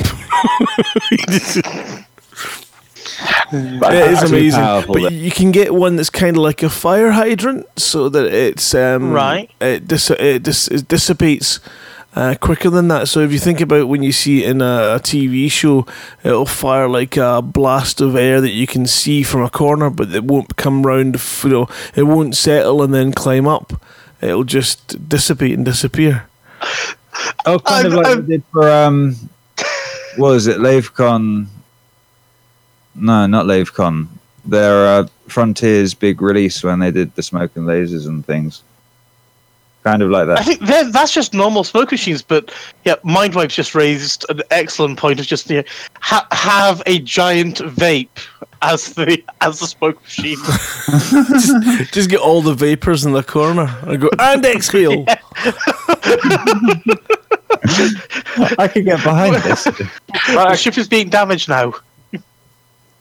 Um, well, well, according to um, Commander Arathon's uh, blog, which Yes. um, he's he's put up, um, Ben, you were captain of the uh, Artemis. I, I not only was I captain, I was captain of the winning noobs. Oh, you didn't film that bit and send me that video? Oh no, I, I did take. Well, that's because I, I was I was busy being captain. Uh, we, we so my the team that I was the emergency standby blow up captain of. Uh, their captain didn't show up, so I Bill, who was actually running most of the Artemis stuff, went off and desperately was like, "We need someone who can come be captain." I was like, "Well, hell, it's Artemis. I'll come and play. Of course I will." So were you like the blow up doll in airplane? Then you I was like- the blow up doll, and exactly. Um, It was about as And useful as a we- blow up doll in an airplane. we we used the suck maneuver to go ahead and basically destroy i think it was like 30 something 33 39 uh, of the bad guys even though we'd ran out of all our space stations missiles nukes torpedoes mines and associated things so we we, So you basically we cheated. No we, we used the we used the infamous suck maneuver the, the black hole. yeah. He's like, yeah, your mother, your mother smells and various other insults, and then get them to charge us into through the black hole, and it, it worked very well. Um, but then, in an after-hour session, Bill and Steph showed us how we actually ha- should play. Uh, so we had Captain Steph, and Bill was on helm, and was her ex- executive officer, shall we say? um, and went off and I think we went off and actually completed the scenario in 31 minutes, which is something I've never seen done. Um, but Bill knows what he's actually playing and is he he knows what he's doing, whereas we just don't have a monkeys. And then there was Darren Gray with his reverse cap captaincy and his dancing Yeah. and, and swinging. Uh, it does look like he's currently DJing at a rave. If you don't put the sound on, it's quite hysterical to watch that video. It even looks like it as well. That's the We're- video I we're- That was um, I, I could quite see someone. If you put that on YouTube, I could quite see someone remixing that with just some music. Or something. We're going to have to stream a Star Trek Bridge Crew with Lave Radio people. That's going to be. We've got we've done Pulsar before. I don't think we've done Bridge Crew. Um, and then of course you know then there's the in in the evening events where we had awesome games of. I think we played one of the biggest games of Cards Against Humanity I've ever played, where we we kind of broke Flossie with the question of when do you did you lose your virginity or how did you lose your virginity, and such answers as the Chinese gymnastics team or Spaniards. There was also the uh, That- universally challenged. Oh, I, yes, I, I, I think I missed that because I was doing, I was, I was doing Artemis at the time. I was like letting, well, I was, I was letting Bill have some time off, and I was covering Artemis for him. So yeah, if someone can talk to us about uh, Universally Challenged, that'd be awesome because I missed it. Well, I, I wasn't there, but it seemed to be a like a university challenge between several teams. Think there was Um, a Frontier team and a Slough team, correctly. uh, there was a Hutton team as well, wasn't there? Anyway, after the Saturday, then I believe all the hammers basically went off to Slough because Slough's not that far away from. from Yeah, they they had Yeah. created a very bemused um, public in Slough. yes, and I, I think there was a pilgrimage to Greg's in Slough. Uh, so the stream says yes. So the, the reason why they Yes. bemused people in Slough is they were tourists, and I don't think people in Slough are used to tourists. That's understandable. Um, so while the hammers were doing that, the truckers and various other folk went off, and we basically took over Pizza Express in Reading, and we rolled our own pizzas, which was that was a lot of fun actually. It did Um, look like yeah, it and was a, those a ton of pictures fun. were Didn't you try to um, draw our logo on? Your I, I tried and I failed to put our logo on a pizza, so we need someone who's actually artistic to do that rather than me. So were the pizzas edible? The pizzas were delicious. I, I I have to, I have to admit, I've never actually eaten at Pizza Express before. Oh no! Um, It's, it's one of the we we know after the original Hutton pizza meet down in in Mhm. Reading for, for the last the first one that they did down there, um, we decided we'd mimic it because we've got a Pizza Express in Glasgow. And I wouldn't, I don't think I would take it anywhere else because their pizzas are phenomenal. Does the one in Glasgow let you make your own pizzas? I think if you were to book yourself in as a party, you would. Um, I think having a manager that is one of our many community members really helps It for the Reading helps, one, and yes. having the numbers like we did for that justifies it a lot more than three guys turning up in Glasgow, walking into the kitchen and say, "Going to give a shot, mate." Yeah, prob- it probably does help. And oh, we- we're going to have to actually mention. So, Rob did say, you know, could, could we do him a favor and go on to their recommendations and review part of Pizza Express, which I think a lot of us did whilst we were still in the restaurant. And the majority of the recommendations got bounced because they thought, because everyone was coming from inside the restaurant, and at the same time, their system basically thought that they were trying to flood it or it was all by staff or things like that. So that was a bit of an bit of an oopsie afterwards. Right, I think we'll move so we'll move on from that and have any of you guys seen the ship scale three video? That's well ship scale version for Elite Dangerous Yes. three video. Yeah. Do you want to, you want to talk about that then, Shan? Or shall I? Or someone else? Well, yes, it's the um, now traditional ship size uh, video that comes out after every sort of major release and introduction of, of a new ship. And uh, the quality is still right up there. Um, and they've now put the Chieftain in there as well as the Thargoid Scout and the um, Thargon in there now. yeah, I love how they've added in a, uh, in a Thargon. Oh, I love how they've added in a, a Thargoid next to the Thargoid ships. or a possible Thargoid. Did you think it looked a bit like a shadow from Babylon 5? It was also it? like a shadow from B5, yes. Uh, another thing I liked, which I don't think I've seen before, is there they were flashing up with this is the space shuttle above a. Oh, it was one of the holes, wasn't it? It might have even been the though. And then this is a this is a fighter plane. This is a carrier. So just giving us real world comparisons that you know, an aircraft carrier is just a tiny bit well, it's basically about the size of the nose of one of the capital ships. You know, it just makes our aircraft carriers are tiny compared to these to, compared to the capital ships in game. Yeah, I really like those size videos just because it's very easy to not get a sense of scale in the game. You know, you, you, you compare sci-fi ships in, in other games and TV series with Elite, and you think, oh, well, our, our Elite ships are quite small. But in comparison, they're pretty much up there, aren't they, in terms of size? Oh yeah, I mean, I think everyone the first thing everyone says when they get into VR is, "Oh my god, it looks bigger," and you know, we just we, we we take it for granted. It's just like, yeah, I'm in a tiny wee ship, and then you're like, no, right, okay, um, no, it's just I, th- I think we did. You see it all the way to the very end? I did, yes. Yes, uh, there's a, there's a nice little thing at the very end which I think everyone needs to stay for, but we'll we'll not spoil that for anybody. Uh, the link will be on the show. in The show in- link. Of course it will. So I think it was last week that some folks were saying that the devs don't go off and play Elite, and last night and for a couple of other nights I've noticed Paige Harvey and her husband have been very definitely playing Elite Dangerous uh, because she was actually she was been twitching it off as just you know Paige in her own time going off and doing her own thing in game, and there's only about twenty people. though, she's a community manager. She's not Oh yeah. Strictly. Yeah. Um, yeah, Olivia, also- sorry, you mentioned a couple of names, shout outs in the chat.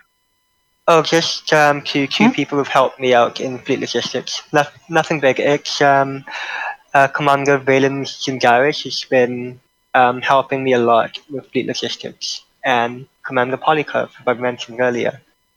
Nothing big. Um, nothing nothing related to the topic at hand. That's why I placed in chat. That's right. I, just, I didn't want their contribution to be lost in the general chat, though.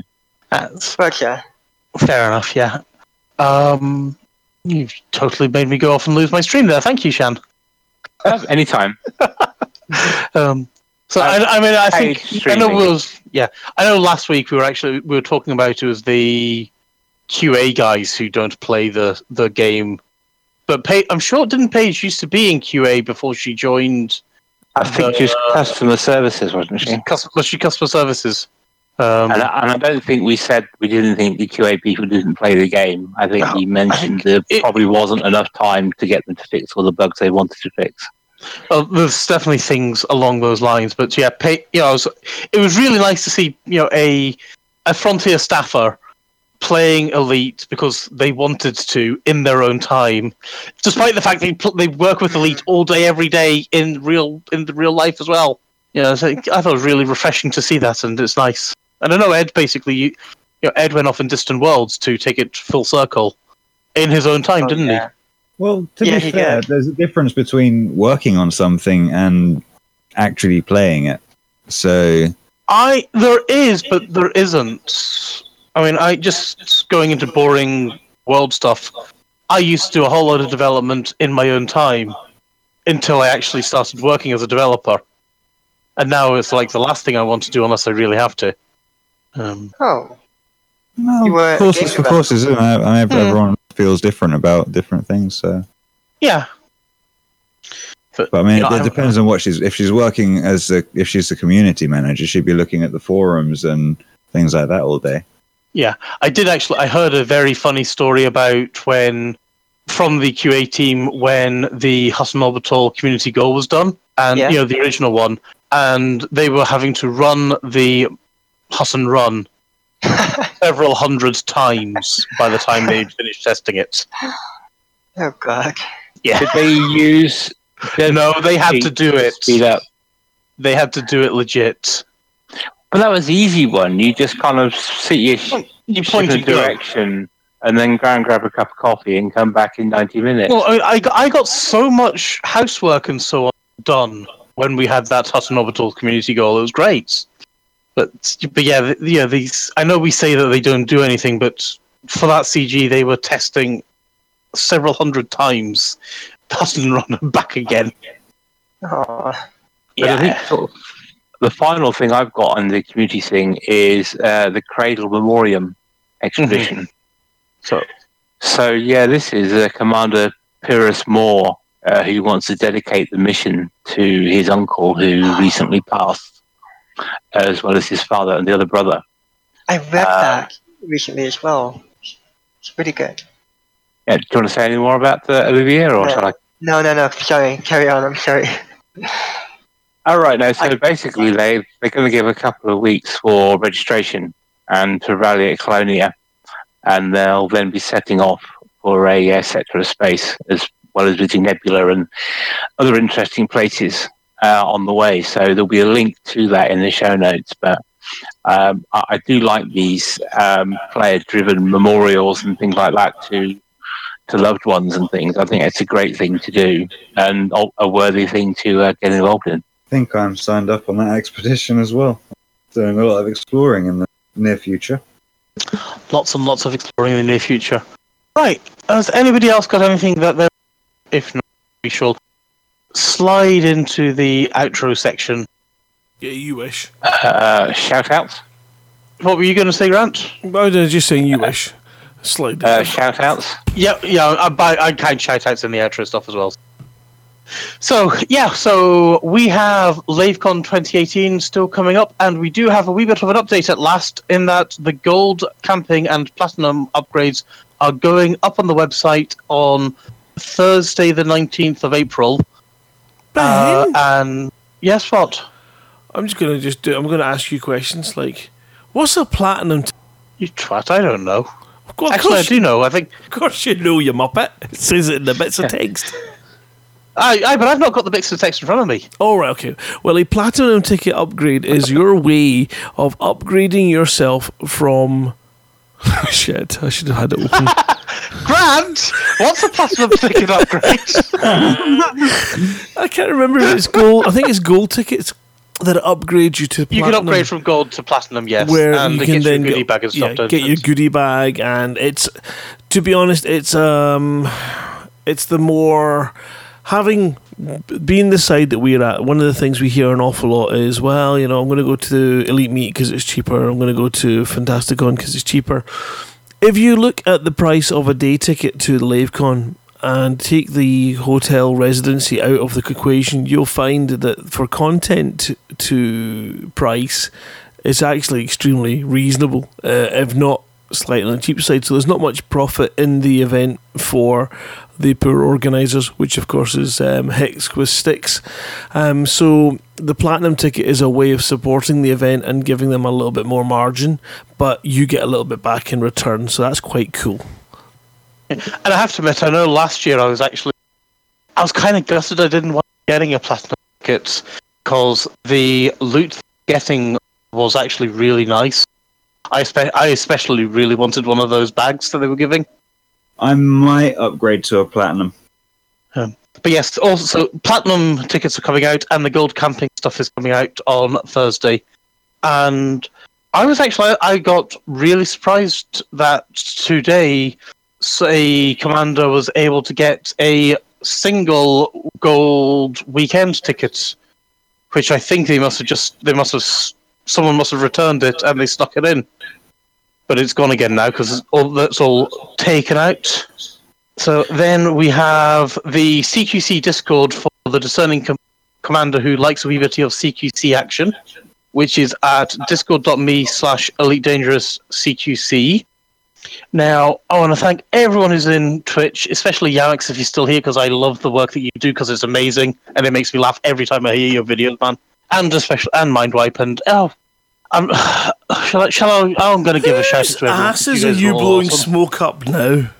Oh, I'm blowing smoke up Yamix's ass because you know he's great, and I, Such a I, I kind of love his stuff. I am a fanboy about his stuff. That's a allowed.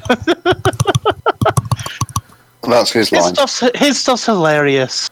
It is. We all, we all love Yam. The, the creativity from the community is always staggering, and uh, yeah, it's it's always good to see you know videos that tackle um, issues and apply. It's always good when you're watching someone's videos and they've got a strong opinion and they're willing to to you know to put that forward, come what may. And I think Yamix has raised so many many great points. Um, in his inevitable what style. I find hilarious about Yamix's videos and is it sounds like he hates the game, but I know he loves it.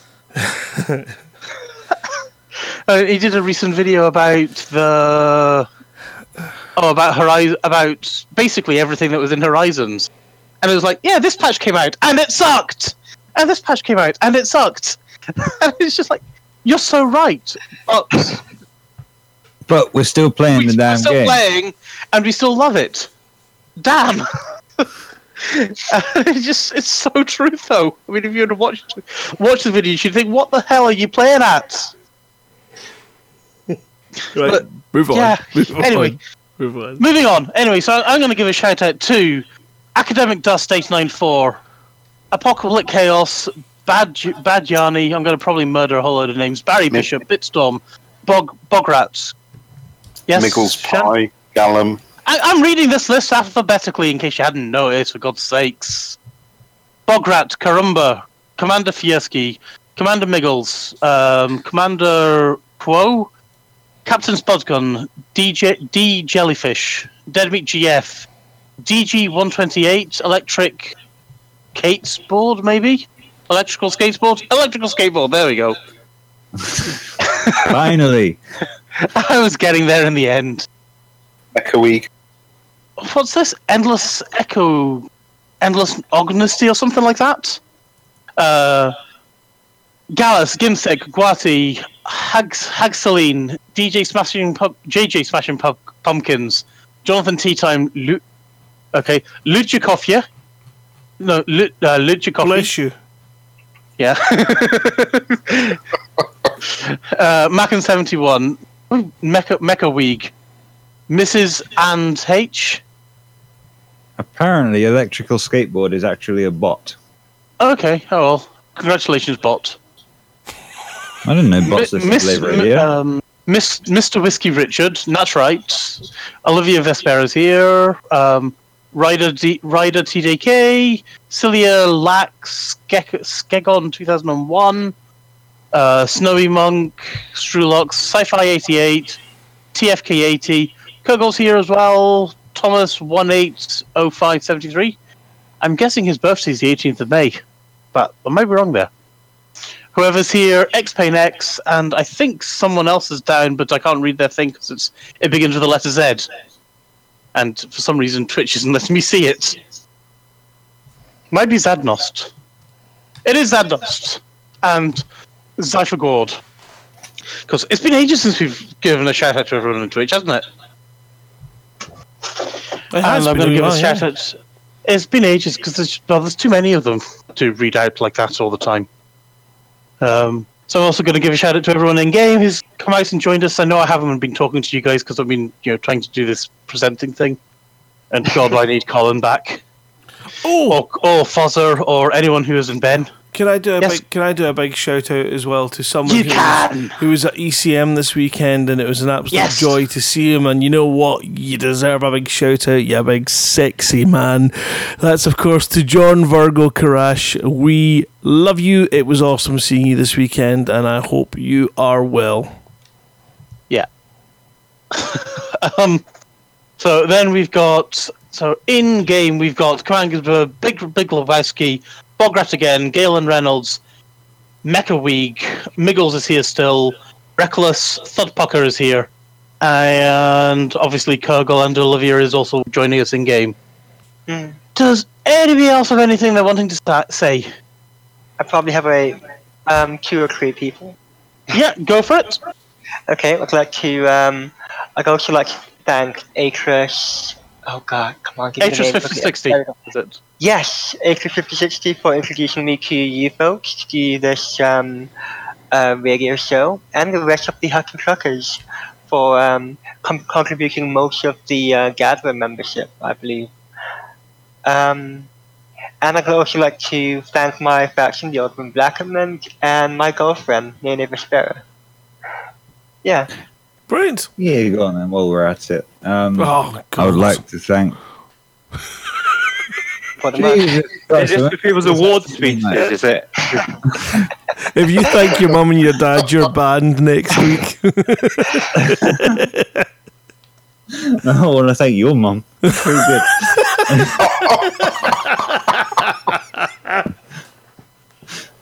You walked No. into that one. I would like to. Oh dear, we just got a raid. Oh, and that's right. Thank you for raiding us. Um, I would like to thank Commander Thanks, Hackerman Matt. sixty nine for supplying me with some routes for my crazy long exploration trip, and Commander Lord Knight for keeping me sane through said exploration trip. Right. So thank you very much, Nats, for joining us just as we're leaving. Wait, wait, Thanks, I want to thank you. I want to thank you folks at Lave Radio for having me on the show. Oh, pleasure. fun. Absolute And pleasure. we want to thank you for coming. Thank you. And, and we, and in fact, that's right. You've come in time for the Galnet news. Uh, Pete Witherspoon has put a, a Galnet news together for us tonight, so we are definitely going to play that. So stick around for that, and then we'll see if there's somewhere else we can send you guys on to to find some love to share with someone else in the community that's streaming. We can't forget to thank Commander Witherspoon as well for doing the news week in, week out. Yes, his, his news is awesome, isn't it? It is amazing. Yes. He didn't do the news last week. Yes, he did. No, he didn't. It was some AI that did the news last Well, uh, yeah, okay. Hi- hi- His throat is even was even worse than Grant's, but yes. Yeah. Anyway, he's I'm going to sign off. Yeah. All right. Yeah, sorry, sorry, Grant. No, it's fine. Carry on. No, I'm just. you're just Anyone else to thank? No, okay, fine. Right. That's it for another episode of Lave Radio. If you like, you can get in touch with the show. Then you can email info at laveradio.com. We're on Facebook at facebook.com slash Lave Radio. We are at Lave Radio on Twitter. You can join the Discord chat channel by going to discord.io slash Lave Radio.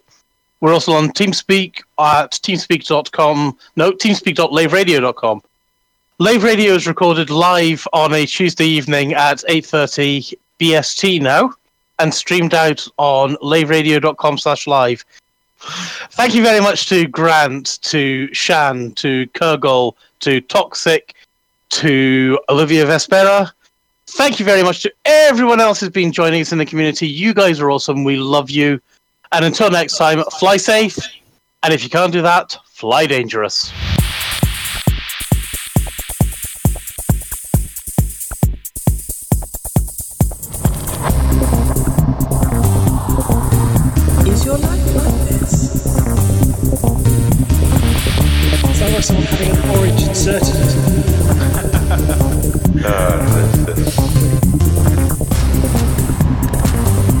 Space can be loaded.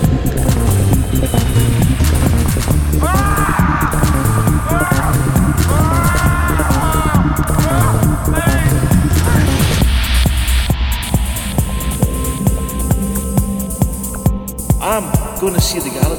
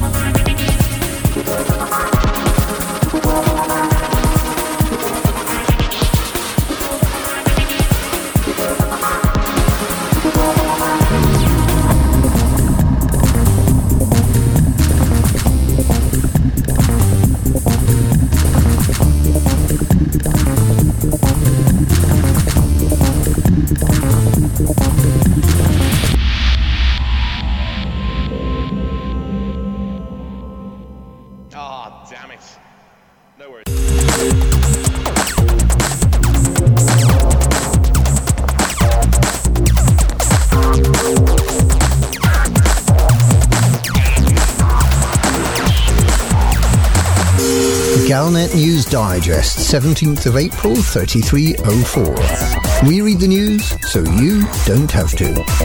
In this week's news, one in the eye for the eagle's eye. Police criticised for fast-tracking criminals. Eccentric explorers demand event horizons. McThargoid tossers don't receive mixed feedback. One in the eye for the eagle's eye.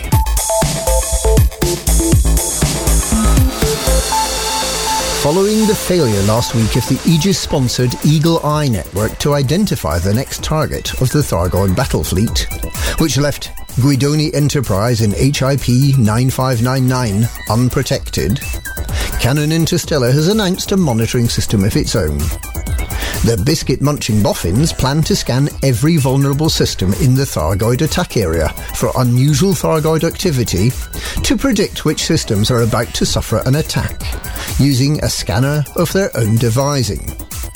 They've called for commanders to install the monitoring software and patrol the 71 systems with at least one human space station and at least one ammonia world, which are the systems perceived to be at high risk of an attack. Canonn has named their program Hrafnagud's Eye, after the Norse god Odin, who sent out ravens as scouts. Fittingly, each patrol cycle must be completed by Wednesday each week, as Thargoids are widely believed to favour Thursday mornings for their attacks. Wednesday is named after Odin. Odin's wife was Frigg, which is what Admiral Aden Tanner must have thought when he realised his monitoring network had failed. Police criticised for fast-tracking criminals. Dangerous criminal and explorer Old Duck has discovered a way to get back to the bubble quickly after an exploration trip by engaging the help of the police. Explorers whose ships are destroyed in the vast empty blackness beyond the bubble are rescued to the nearest suitable starport. There are now many such starports in the area south of Colonia. But what if you need to get back to the bubble in a hurry? Commander Old Duck thought a police escort might be just the way. He sold off his exploration data at one of the remote stations and then attracted the attention of the police by committing a minor offence to gain a bounty and waited for the local police to arrest him. The nearest detention centre was in the California Nebula, and that's where the lucky commander was taken by the police to pay off his bounty and ship rebuy cost, after which he was free to leave. The commander saved himself many hours of hyperspace jumps, and although he didn't quite make it back to the bubble, he declared the police fast track to the detention centre well worth the small financial penalty. This raises the question of whether it might be possible to leave for Colonia with a small bounty. Travel just over halfway there, turn yourself into the police, and get them to take you the rest of the way using their own rapid transit system. Could this possibly be a case of crime does pay? Eccentric explorers demand event horizons.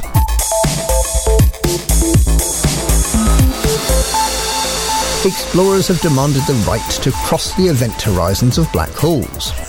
Current ship guidance technology contains a failsafe that makes it impossible for even the most foolhardy commanders to experience the natural time dilation that comes with crossing the event horizon and disappearing down one of the many plug holes in the fabric of creation.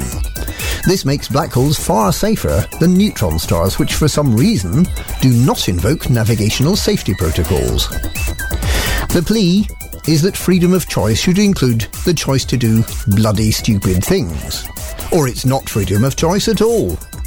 These commanders want to feel gravitational pull tugging at their ship, to experience the blind panic of sliding inexorably towards the lip of the waterfall, to be spaghettified and redshifted into oblivion.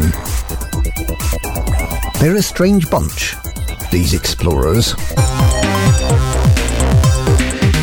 McThargoid tossers don't receive mixed feedback.